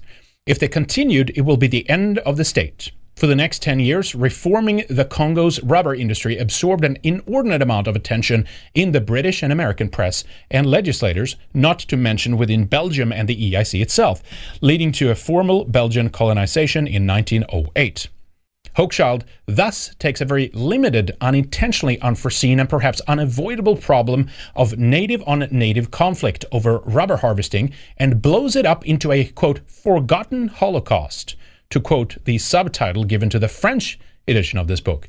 Inside this great in, inter, uh, invention are many more per, Russian dolls. First, in what might charitably be seen or described as a puzzling instance of creative editing, Hochschild takes the testimony of an EIC officer against rubber harvesting and turns it into a call for rubber atrocities. This little dodge forms a cornerstone of his argument that chopped hands for rubber was a deliberate policy and officially sanctioned. When speaker, uh, the speaker is Charles Lamier, who was first commissioned of the EIC. Uh, or is this a different one? Yeah, the, the Ecuador district, Equ- Equator district. That's not the EIC then. Commission of the uh, Equator district, and whose memoirs are held at the University of Ghent. Now, the original quotation reads, he reads it in French here, uh, is as follows. This is his translation. As soon as the rubber question was raised, I stood firmly in opposition and wrote to the government, we will have uh, we will have to be cutting off hands and noses and ears if we intend to collect rubber in the uh, Equator district where no preparations had been made. And I don't think we drove away the Arab bandits in order to take their place. Unquote. Even as the anti Leopold historian Daniel Van, Vangroenweghe noted, Lemar, or Lemier, maybe this, uh, like most EIC officials, was unwilling and unable to pursue a systemic rubber harvest. Quote, he did not have the time and he understood that he would not work without the use of force. Hochschild, however, creatively edits the quotation to say the opposite. Imagine my shock. This is what Hochschild says about this here. As soon, as, uh, as soon as it was a question of rubber, I wrote to the government to gather rubber in the district, edit, edit, edit, dot, dot, dot, one must cut off hands, noses, and ears. Why do they always do this? Scum. Liar! This is such a reckless act of dishonesty that one can only marvel. Let's proceed to the next cheat. Most memorably for readers, Hochschild's reprints staged uh, photographs taken by English missionary Alice Seeley Harris and supplied to the anti Leopold campaign through the English missionary John Weeks. The missionaries knew that showing these fake photos at lantern shows in community halls in Britain won more attention and donations than their detailed accounts of cannibalism and sleeping sickness ravaging their areas sleeping sickness. I don't even know what that is. Some African thing. Hochschild does not tell the reader that the photographs are staged, nor does he. This sounds awfully familiar, folks. Nor does he explain that the photographs of people with severed hands were victims of uh, gangrene, tribal vendettas, or cannibalism having nothing to do with rubber. In the most famous photo of them all, a man whom Seeley got to sit on the veranda of her mission station with a severed hand and foot before him. The original caption given by Morel reads Sala of Walla and remains uh, and remains of his five-year-old daughter, both wife and child, were eaten by king's soldiers at a cannibal feast. Huh? Until Hochschild, no one had suggested that the girl or her mother were killed for rubber, only that the EIC had failed to control the eating habits of its citizens. Hochschild, however, captions the photo thus Nasala of the district of Walla, looking at the severed hand and foot of his five year old daughter Boalia, a victim of the Anglo Belgian Indian Rubber Company militia, the ABIR. This is like saying Someone killed by a person who works for Boeing is a victim of the Boeing labor union. It is chicanery, plain and simple. Third, as a self proclaimed human rights activist, of course, Hochschild can be forgiven for his economic illiteracy. But, but since it's the keystone uh, that begins, since it's the keystone that begins his tale, it is another fib worthy of correcting. The EIC's large trade surplus, more physical goods going out than coming in, was because virtually none of the revenue from the goods sold in Europe was sent back to pay for labor, which was paid for as a fulfillment of the EIC labor obligations. Instead, the revenue paid for European administration, infrastructure, and trade services in the Congo, as well as profits that were parked in Belgium, an overall payment deficit. For Hochschild to claim that Africans were getting a little to nothing for the goods they produced because fewer goods were being sent to Africa displays a stunning economic ignorance. It is like saying that the empty container ships returning to China from today's port of Long Beach show that China's workers are being paid little or nothing. Fascinating. Fourth, the big headline of the book a whopper, really, is Hochschild's claim that the population of the Congo fell by 50% or 10 million on Leopold's watch. The EIC, he claims, caused depopulation and a mass murder of genocidal proportions due to its drive for rubber profits.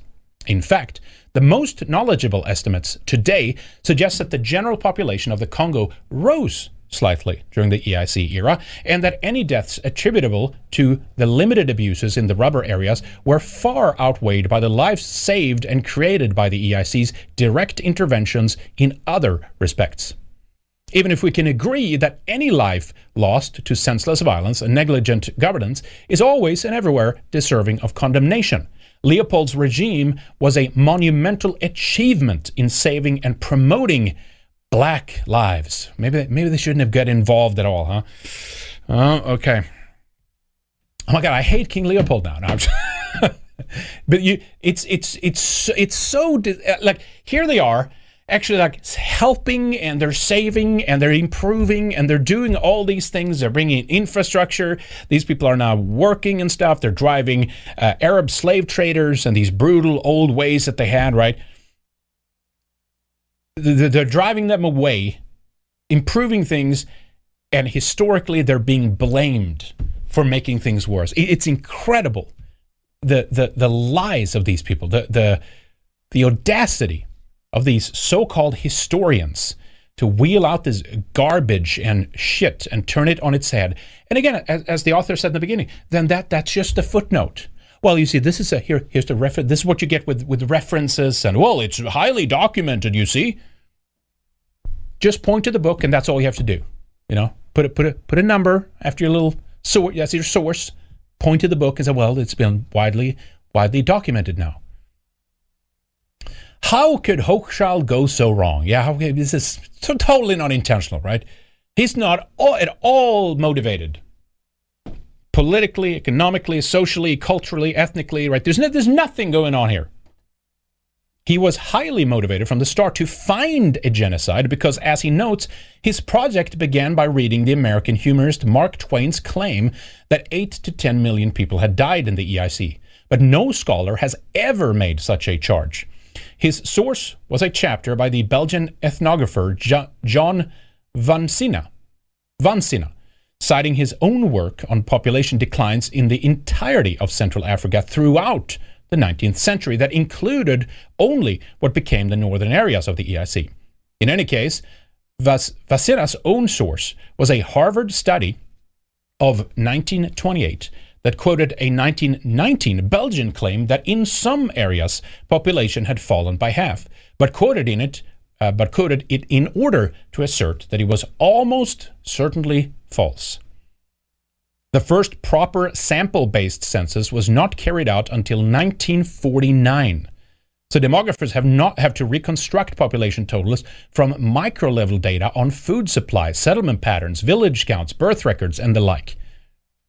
The most sophisticated modeling by French and Belgian demographers variously suggests a population of 8 to 11 million in 1885 and 10 to 12 million by 1908.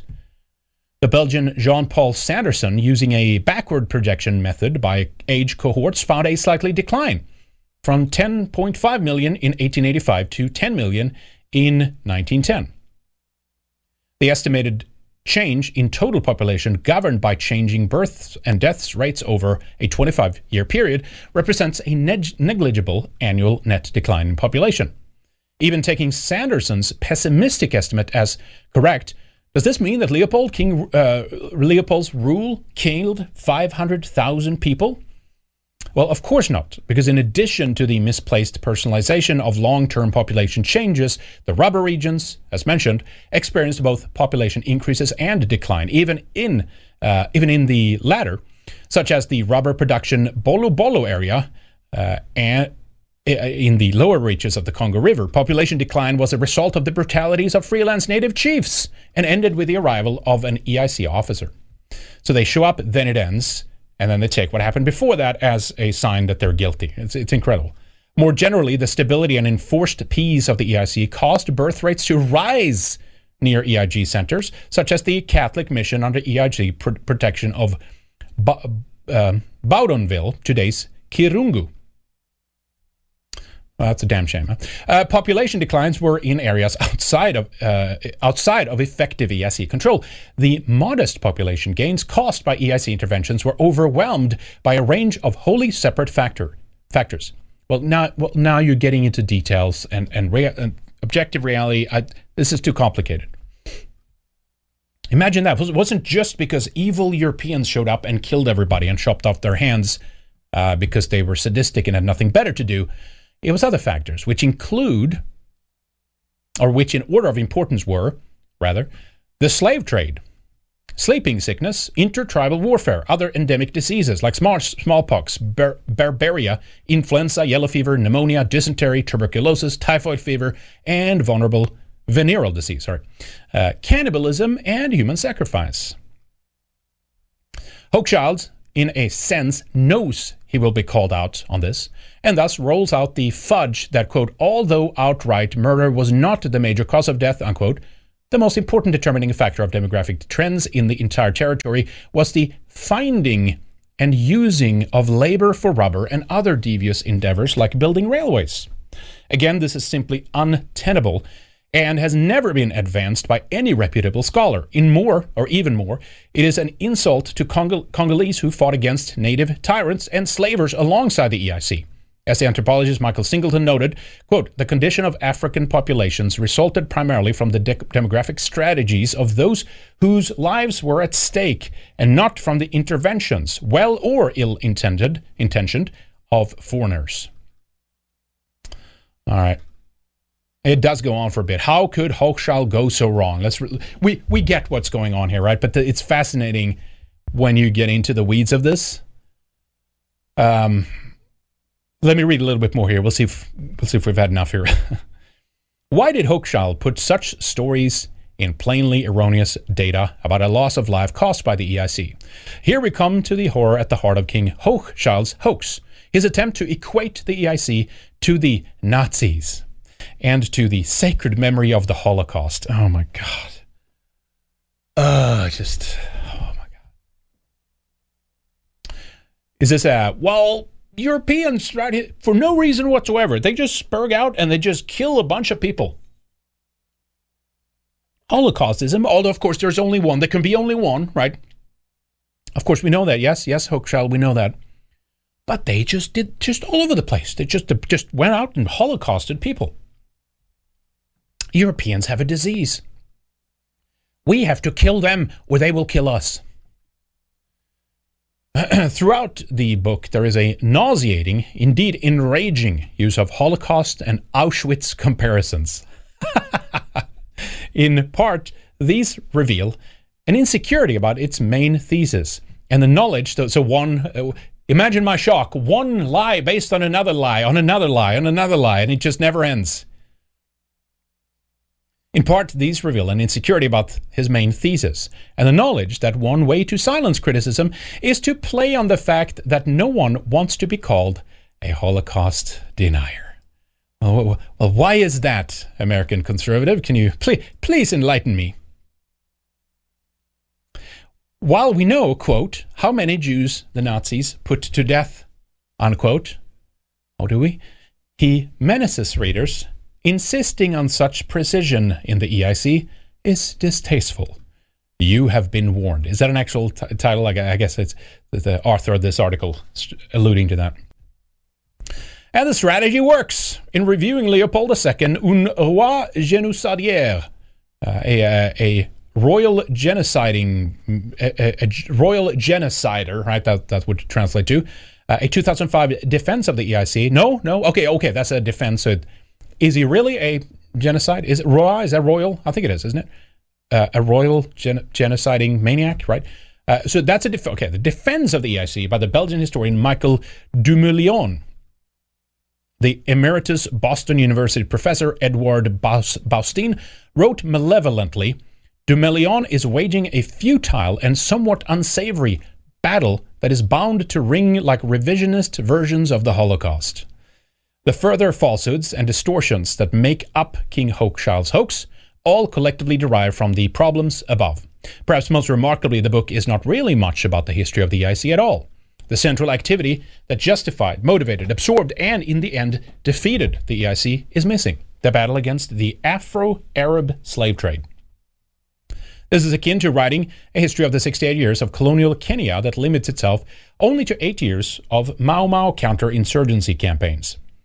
Again, Hochschilds warily mentions the efforts to end slavery at the outset, but merely in order to sneer at them as dubious because of prior European involvement in the slave trade. He mocks the EIC's campaign against the dast- dastardly slavers as if they are notable proto nationalists, and, and he fawns over the notorious slaver Tipi Tipu Tip as handsome, bearded, strongly built. Is he uh, is he gay? This guy. as well as shrewd and resourceful with administrative acumen. Oh, so here we go again. We have the the noble savage at, at, at every step of the way. Europeans bad, colonialists bad, improving things bad. Uh, and look at this what, handsome, strongly built, beautiful, incredibly resourceful noble savage. Belgium had no prior history in the slave trade nor of African slaves. Leopold could fight against slavery without any hint of hypocrisy, even of the ahistorical type advanced by Hochschild. Uh, and it was slavery, not rubber operations, that contemporary observers viewed as the biggest threat to the people of the Congo. The missionary Fanny Emma Fitzgerald Guinness was allowed to visit one Arab slave fort in 1890, seeing, quote, rows upon rows of dark nakedness, reviled here and there by the white dresses of the captors, in one pen holding, uh, in one pen holding 2,300 souls. See, it's okay when the Arabs do it. They don't have to. Uh, Muslims are fine. They're our beautiful, wonderful allies, uh, and uh, and they're here to improve our lives. Okay, they don't have to uh, pay back anything. Was it the Germany's repaying? Um, Kenya, right? Was it was that what it was? It was some bullshit. Uh, continue to we have reported on this for years now. They're like here, here you go, just forking out billions and billions of euros now to to uh, to uh, various African nations to pay back. See what I'm saying? White guilt. It's the biggest disease. Just even if we did these things, I don't fucking care.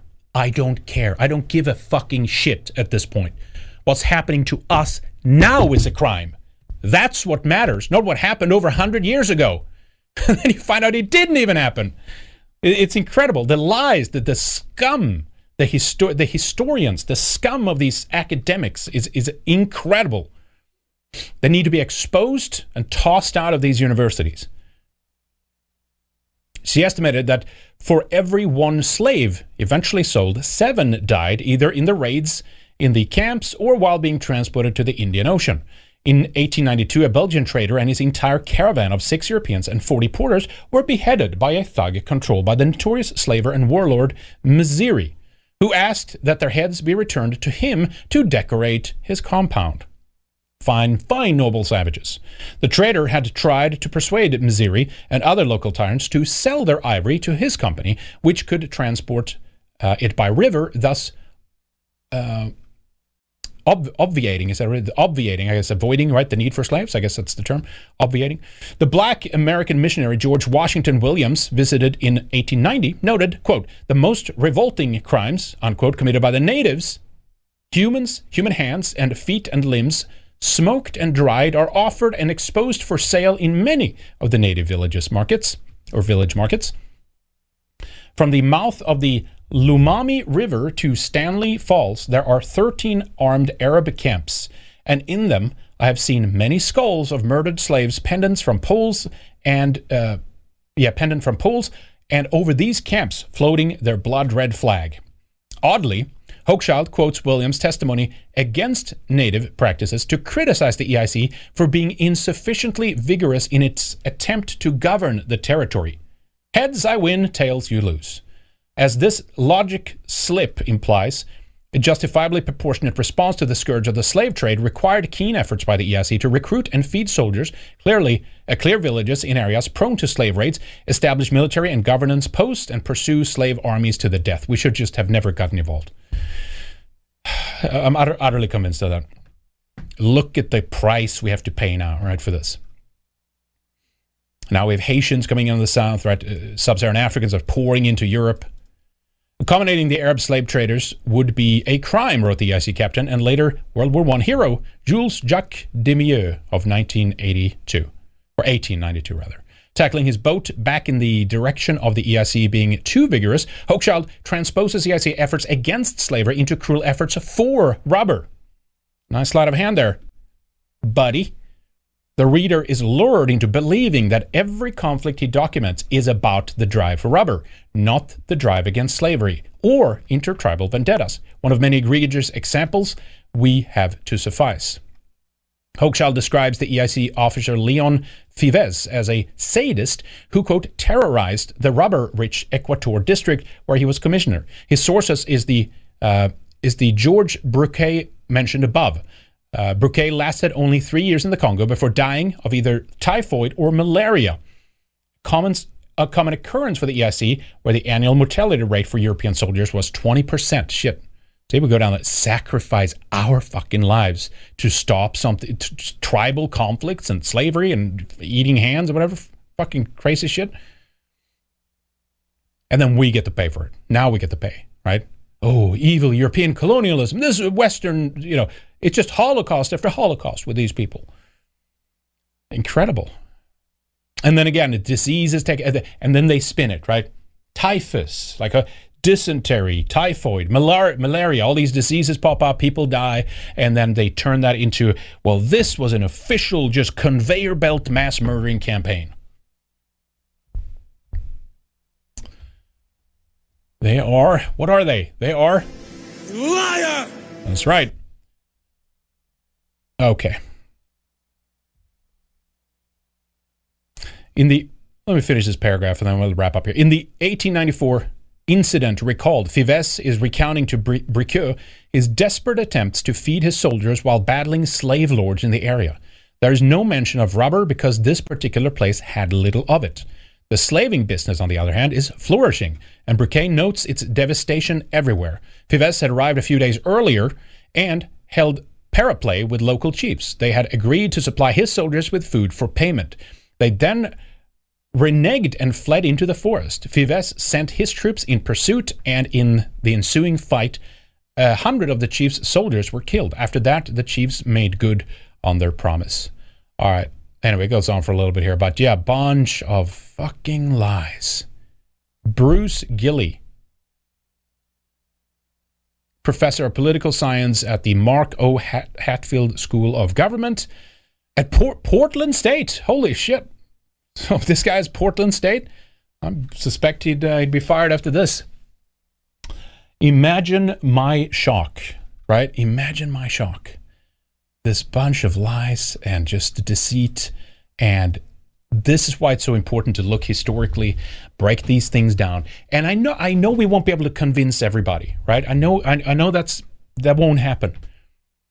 But it's but enough to tell the truth to those who are willing to listen to have them 100% once and for all let go of any and all guilt for being white, for, for our forebears, for what our ancestors did. It, all of that stuff just needs to go. It needs to go out the window.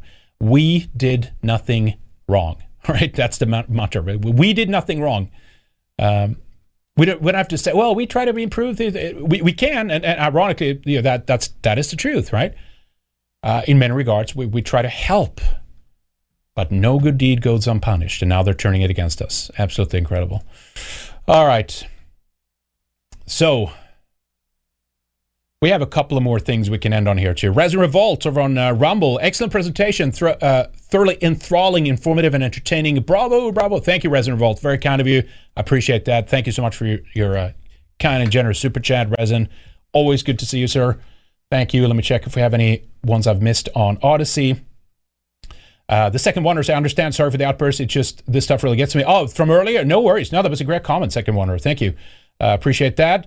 Um, Tommy Cat says this narrator sounds pathetic. His voice angers me. Is it uh, who's mine or, or someone else's? well, if it's mine, I'm sorry. uh, Weston, no, we did that one, uh, and I think we're caught up. So that was the kind of the main meat uh, of what I wanted to cover today.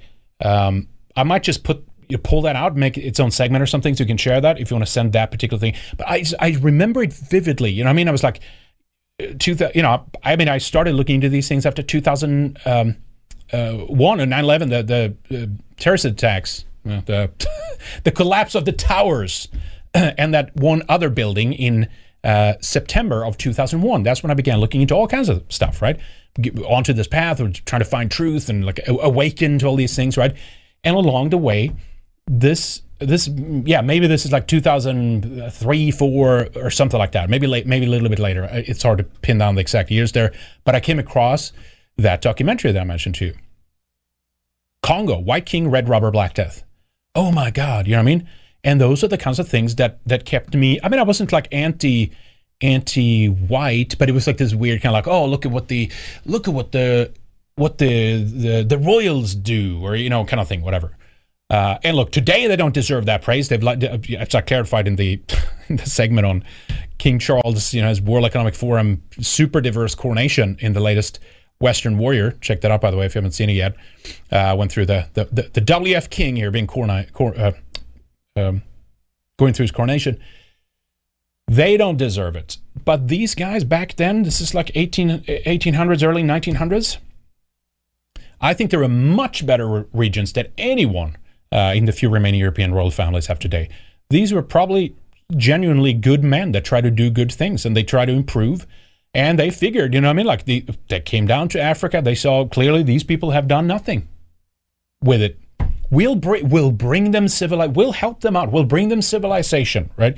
Maybe we can stop the slave trade. It was like this, and that you have to understand. It's like yes, the you know Britain today is accused of like you know slave trade and blah blah blah. They were the first to end it, and they went on a ruthless campaign, sacrificing their own lives to end it in other parts of the world. There's still slave trade today in some of these parts, still to this day. It's so ingrained, and it's almost like if you're going to guilt us for just trying to help, we're not. Why should we at this point? I mean, it's like I, I get that the adventurous spirit they had at that time, they wanted to like change stuff. They wanted to you know c- colonize. We're not seen as some like rape of the region. This was seen as like, oh, it's like a not yet undeveloped, right? Raw uh, nature uh, and even people to to form, to to shape, to help out. To we can teach and build schools and universities, and we'll build railroad tracks, and we'll bring these buildings to them. You know, we'll bring Palladian architecture there and classic, uh, you know, uh, classic buildings from antiquity, you know, stuff. I genuinely think it was like based on on those kinds of aspirations, and then later on, uh, it, it goes sour. It doesn't succeed in all areas, and now we have a bunch of activists and anti-whites and Jews and leftists and racially motivated people who hate whites, who hate Western civilization, weaponizing this against us. It's it's it's a travesty, but we just have to we just have to let go of that guilt, and we're we're in the situation we are today partially because of those kinds of things and how they've spun uh, that history. To be honest, so let me let me end with a couple of clips here, um, and it speaks to the replacement issue here as well, right? Of what's happening in England right now. And this particular thing, again, we have the coronation. Welby, who of course is, I have to show the article again, right? But he's uh, he claims Jewish heritage partially, right? There's that uh, piece. Um, type in Justin. Where's it? Oh yeah, here it is. Uh, so Justin Welby, right, head of the, head of the English uh, Church of England, uh, Archbishop of Canterbury, right? Justin Welby, the and the secret Jewish conspiracy to take over the Church of England. Our new Archbishop has an ancestry stocked with Jewish effort and energy, writes Howard Jacobson uh, back in 2012 uh, of this current priest. But here is, of course, how he uses uh, Christianity to continue to replace the British people. As one might expect from these benches, in the New Testament, in Matthew chapter 25, Jesus calls us to welcome the stranger. That ah. call has been part of the history and culture in this country for centuries and was part of the drive for the Modern Slavery Act. I urge the government to reconsider much of the bill which fails to live up to our history, our moral responsibility, and our politically our political and international interests. Our international interests. It is indeed a privilege. Is one Yep, imagine my shock. Uh, Jesus calls us to welcome the stranger. I urge the government to reconsider much of the illegal migration bill, which fails to live up to our history, our moral responsibility, and our political and international interests. Here's an outtake from my House of Lords speech today. What a shit. And of course, what happens when they come in? Well, they groom our children. and do you think this is the only one? No. If you're a newcomer, this has been going on for decades in the UK. It's happening in Sweden, it's happening in the Netherlands, it's happening in the UK, everywhere where these people come. Rochdale grooming. Men filmed unconscious girls' sexual assault, jury told. Uh, Rotherham, right? I mean, this is we've covered this for for for years now of this just continuing, right? As I said before, the priority of these people's supposed security and safety and comfort and economic opportunity transcends that of the safety of our own children, our own native children. These people are traitors, right? And then, of course, you get uh, the Pope coming out from uh, today. Pope calls sex abusers children of God deserving of love. Uh, I think they should be hanged. How about that? Okay. Pope Francis raised some eyebrows while discussing sex abusers, whom he labeled children of God who deserves love and pastoral care, as well uh, as well revolting enemies who must be punished. The pontiff made his remarks last month during a private meeting with a group of Jesuit priests in, in Hungary. Oh, this is the one where he. Um, I showed that in. Uh, was that a Western Warrior? Western Warrior? I forget which show it was actually, but yeah, he was coming down on nationalism.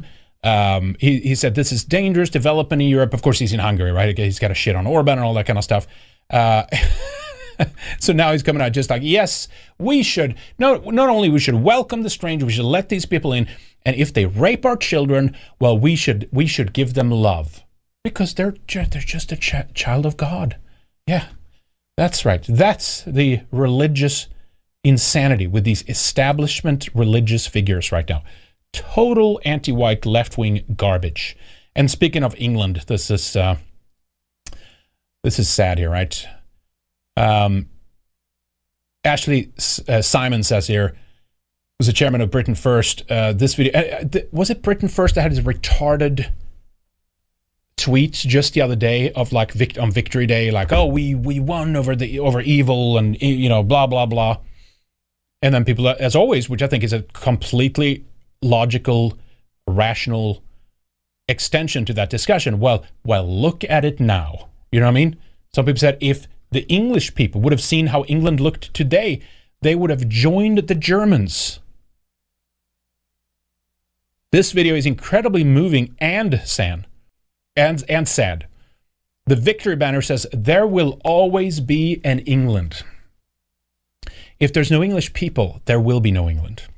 Imagine the horror they'd feel seeing England today. Many in this video would have lost husbands, fathers, and friends in a useless, pathetic, brotherly war, which was a disaster to Europe. Doesn't say that I'm saying that, but I'm saying a, a, a pointless, disgusting war that should never have happened. We should never have fought each other.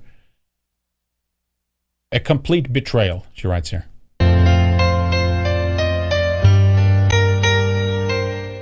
May 8th, 1945, England.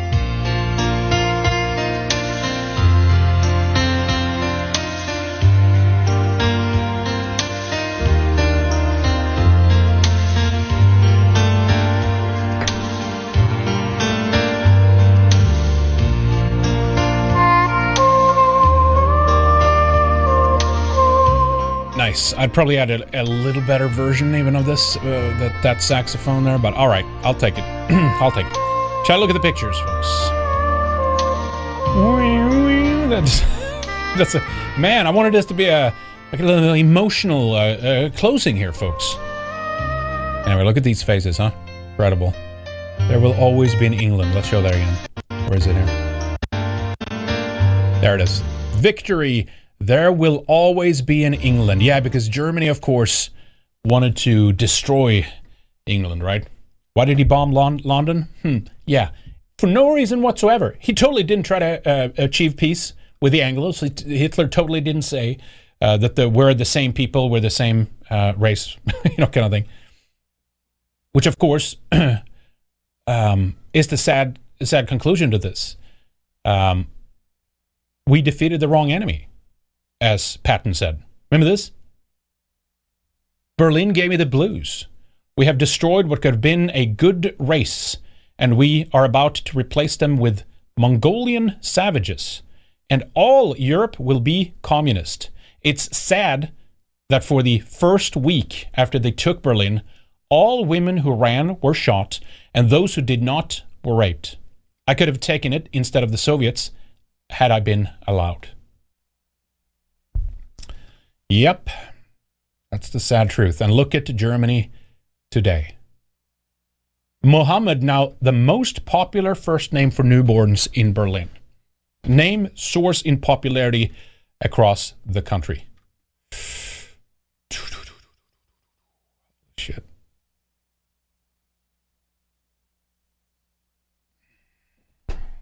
It's sobering.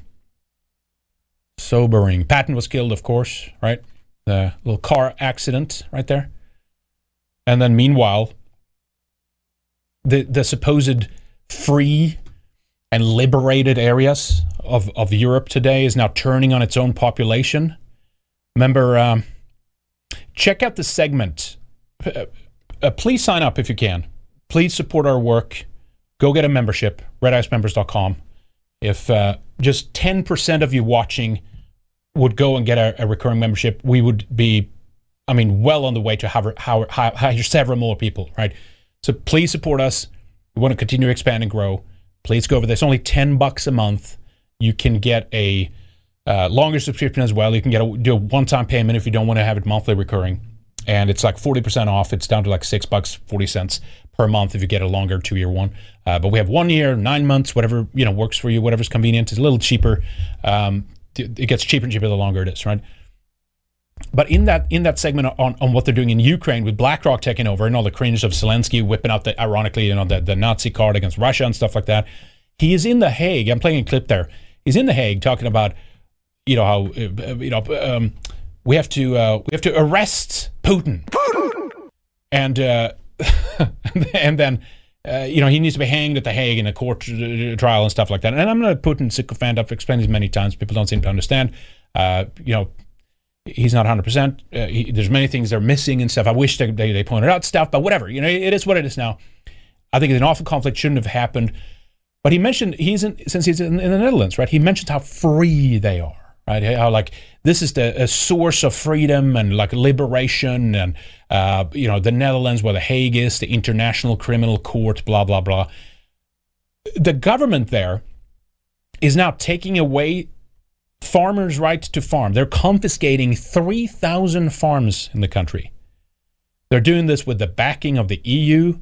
This uh, was much of this was, of course, triggered by World Economic Forum uh, lackeys and, and, and adjacent uh, uh, people are in the pocket of, of Schwab and these these people, Gates, Bill Gates, driving the, the climate change lie that somehow we need to like do less of uh, what is it? Not, not, nitrate. What is it? Um, ammonia, which, which, which was one of the chemicals, right, that they're using. And it, look, I'm not a huge fan of like you know some of the chemicals used in farming or whatever, but the Netherlands is, is the second largest food producer in the world after the United States. They produce an awful lot of food there. Now there's confiscating farms on a bullshit lie about climate change. This is how free the Dutch are.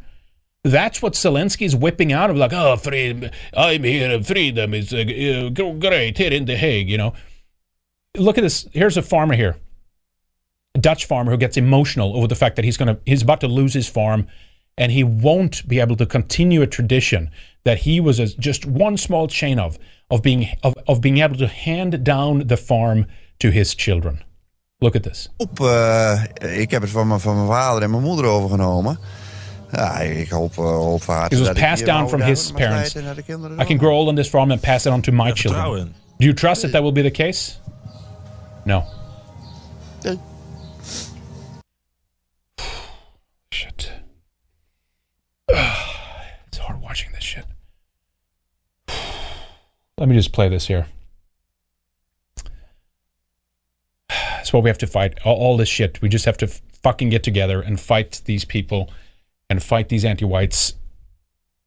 Someone made this compilation, uh, uh, the Netherlands here of what's happening here.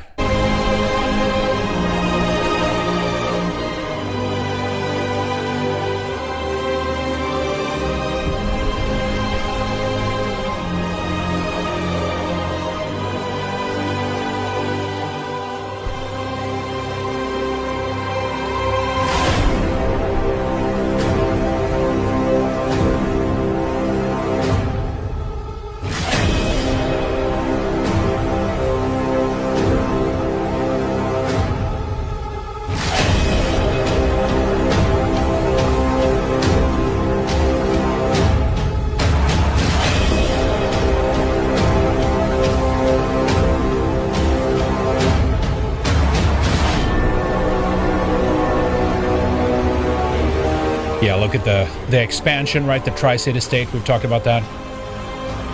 But the farmers have begun revolting against this.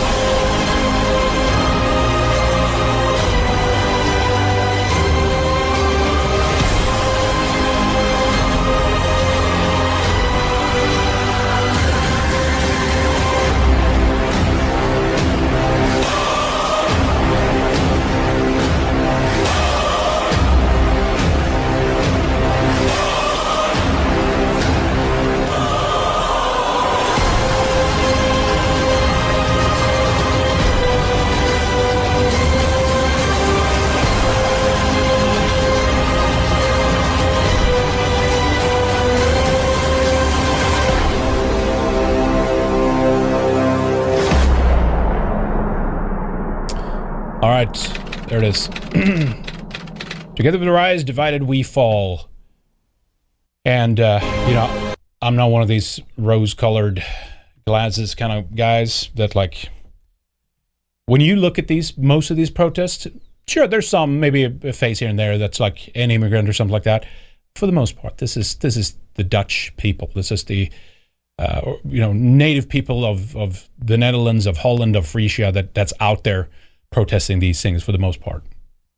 They brought in Im- immigrants to divide us. They brought uh, them in to drive wedges between us. We have to unite in Europe as Europeans. We have to fight back. We have to push back. We have to prioritize these kinds of things. And at the same time, I do. I, I am still a believer. It's a. I understand the pro- the problem of the strategy of like, the worse it gets, the better it gets. That's not true but we're losing more and more of our comfort and ultimately that's a good thing. We're, the, the more and more they do push us to the periphery um, eventually we'll have nothing left to lose. And that's when we become an interesting race of people. That's when our folk transcends. That's when our when when urgency spurs, you know, and, a necessity spurs our, our ingenuity, that's when things are really interesting. Because what we're doing now is not really living. You know what I mean? This is just a managed decline and, and an intentional undermining of our civilization and our people that we're wit- witnessing. And it's depressing many days. And we have to be aware of how grave the situation is. But at the same time, there's always, at least for me, always a light in the tunnel, which is that we're being challenged to finally step out of that comfort zone and finally actually do something about this. And it's when we get together and organize and network and build tribes and communities and start taking care of each other again, backing each other up, having brotherly networks. The women have their networks. That's when remarkable things happen. When our, some of our best and brightest and bravest minds put their effort and energy and time onto the things that matter the most the survival of us, the security of our folk, of our people, of our children. That's when things get interesting. And I'm kind of looking forward to that. In a way, I'm almost like, let's just rip off that bandage and, and, and see see what happens here. You know what I mean? Because they're going for the, I mean, they're going for the jugular with this insane stuff, right? They're, they're, they're shutting down our farms. Um, they're, they're destroying critical infrastructure uh, that provides energy to our continent in Europe. Nord Stream, too, the attack on that. Like they're cutting off a number of things here. And it's going to be very interesting to see how some of these other groups that have been, obviously been brought in as a hostile enemy force into our countries to continue to destabilize thing and, and divide us further when potential tragedy or, or catastrophe maybe is a better word when, when catastrophe strikes and some of these systems begin to fail because that's where I'm that's that's where I'm seeing this going. You know, I mean, there might be a there might be a push at some point here of trying to reassemble the pieces again and like patch together some kind of functioning society. But but right now they're just driving us straight into the wall. They might want to have their robots policing us and their AI doing the jobs, and they might want to you know make us permanently enslaved uh, on, on, UBI systems and you know these kinds of things. We have to talk more about this t- tomorrow. Uh, Flashback Friday. There's a couple of stories we didn't talk about here. But in Canada, they're uh, toying with the idea of a central digital currency, as so many other countries do. Right? They're building the prison now and the prison bars, and everything is coming in place, which will be our dependency on the system. Which at that point, of course, we won't be able to fight back because if they just decide to cut you off, that's it. You're out. Right? Total compliance. That's what's coming. They replace all their jobs. How are you going to feed yourself? Obviously, they're going to step in and they're going to say, "Here, here, have some, have some UBI. Have here, here have some, have some uh, bugs. Here, live in this pod. Uh, put on the headset. Enjoy." No, it's independence that we need. We need a group, folk, or racial consciousness. We need to think together, act together, work together, network, form tribes and become more independent of those systems that are seeking to enslave us. That's the solution. That's the fix. That's where we need to put our energy and our effort right now. We, we, we need to continue to expose how bad it is because that's what's helping partially to awaken many of our people. The majority of them are still asleep. They don't know what's going on. They're deluded, but slowly but surely, you can see the desperation among the elite. You can see their desire to control information, to control the narrative, to criminalize dissent. They're putting the puzzle pieces in place to try to lock this shit in, but I do not think they're going to succeed. All right? All right. Guys, thank you for joining us today. We appreciate you. As I said before, please support us. Check out the latest uh, Weekend Warrior get a membership. RedIceMembers.com, odysee.com slash at RedIceTV or subscribestar.com slash RedIce. Wherever you sign up doesn't matter. Uh, if there is a method that uh, demands us to activate our account on Red, your account on RedIceMembers.com, just send us an email, redice at protonmail.com. Uh, let us know that you signed up. You can send a DM over on Subscribestar if you're over there as well. Totally fine. Recently, they had a little bit of a, a pruning, a, a purging of sorts. So, so make sure that you didn't lose your subscription against your will. Uh, they've had some technical issues with like uh, they have had active subscriber or list people are actively listed as subscribers. They're actually not. So maybe they just kind of cleaned out or whatever. I'm not sure what happened, but uh, uh, if you want to, please double check that you're still active over there. Uh, if you intend to have a subscription through Subscribestar because they had a little bit of a uh, issue or pruning recently. Uh, but otherwise, guys, thank you again. Also want to say thank you to our dear executive producers here today as well. T. Lothrop Stoddard, V. Miller, Resin Revolt, Good Luck Lap, Jake, Red Pill, Red Pill Rundown, Shocky Milk, French 47, Mark Smith, No One Jeebs, President Obunga, Mongoose, William Fox, Angry White Soccer Mom, The Second Wanderer, Operation Werewolf, The Ride Never Ends, Francis Parker Yockey, Jill Bob, Last Place Simp, Joseph Hart, Purple Haze, and JP. Thank you guys. We appreciate all of you. Also, thank you to Mr. Walker696, Johansson, Leroy Dumond, Snarkpop, Eyes Open, Mr. Lemry, Urinu, Obadiah Hexwell, Single Action Army, and George Porge. Thank you guys. We appreciate all of you. Uh, if you want to get an executive producer uh, tier or a producer tier, uh, again, you can get them at all the same places, as you see right there. Uh, that helps tremendously as well. We are, uh, as I said, we had some more clips up yesterday here, so we're going to get uh, more regular on that as well. Uh, we have an editor board right now as well, so you'll see more clips from us. So that's good news. We can only do that with your help, and we'd love to continue uh, to expand. So as I said, for only 10% of you uh, who are watching signed up, we'd have an incredible boost, right? So act. Don't wait. Don't rely on us being here forever. Without your support, we can't do this. And we hope that you value uh, you know what we do here, our contribution, our way to at the same time try to keep an eye on what's going what's going on, uh, keeping up with the latest as way, uh, keep, keeping it relevant and, and, and fresh in a way, uh, but then also always offering those solutions of, of what we do, how we need to get together, what the next steps are, and things like that. And we're, we're actually working on some more on that front as well. Uh, we're working on um, actually having having more of a ability to network in place as well, uh, of, of highlighting certain areas at certain times and seeing where you guys are and see if we can connect you with others in your area. So that's something that's coming as well. We're working on that in the background right now. Uh, so that's that's coming. It's time to uh, time to act. Um, all right, thank you guys. We appreciate that. Tomorrow we'll be back uh, with uh, Flashback Friday, and uh, we'll have Millennial Woes joining us as well. Uh, two co-hosts. We appreciate uh, him joining us there.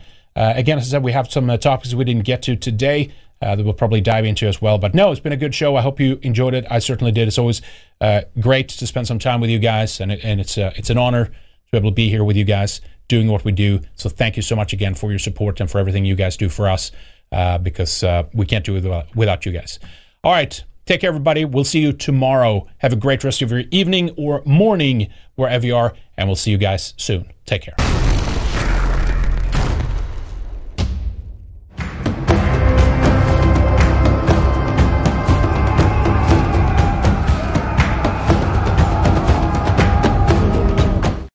For watching. Go to redicemembers.com and sign up for our exclusive members content. Don't miss our latest shows, interviews, and other videos only for subscribers. You can also become a member by signing up at subscribestar.com forward slash redice. Get full access and help support our work. See you on the other side.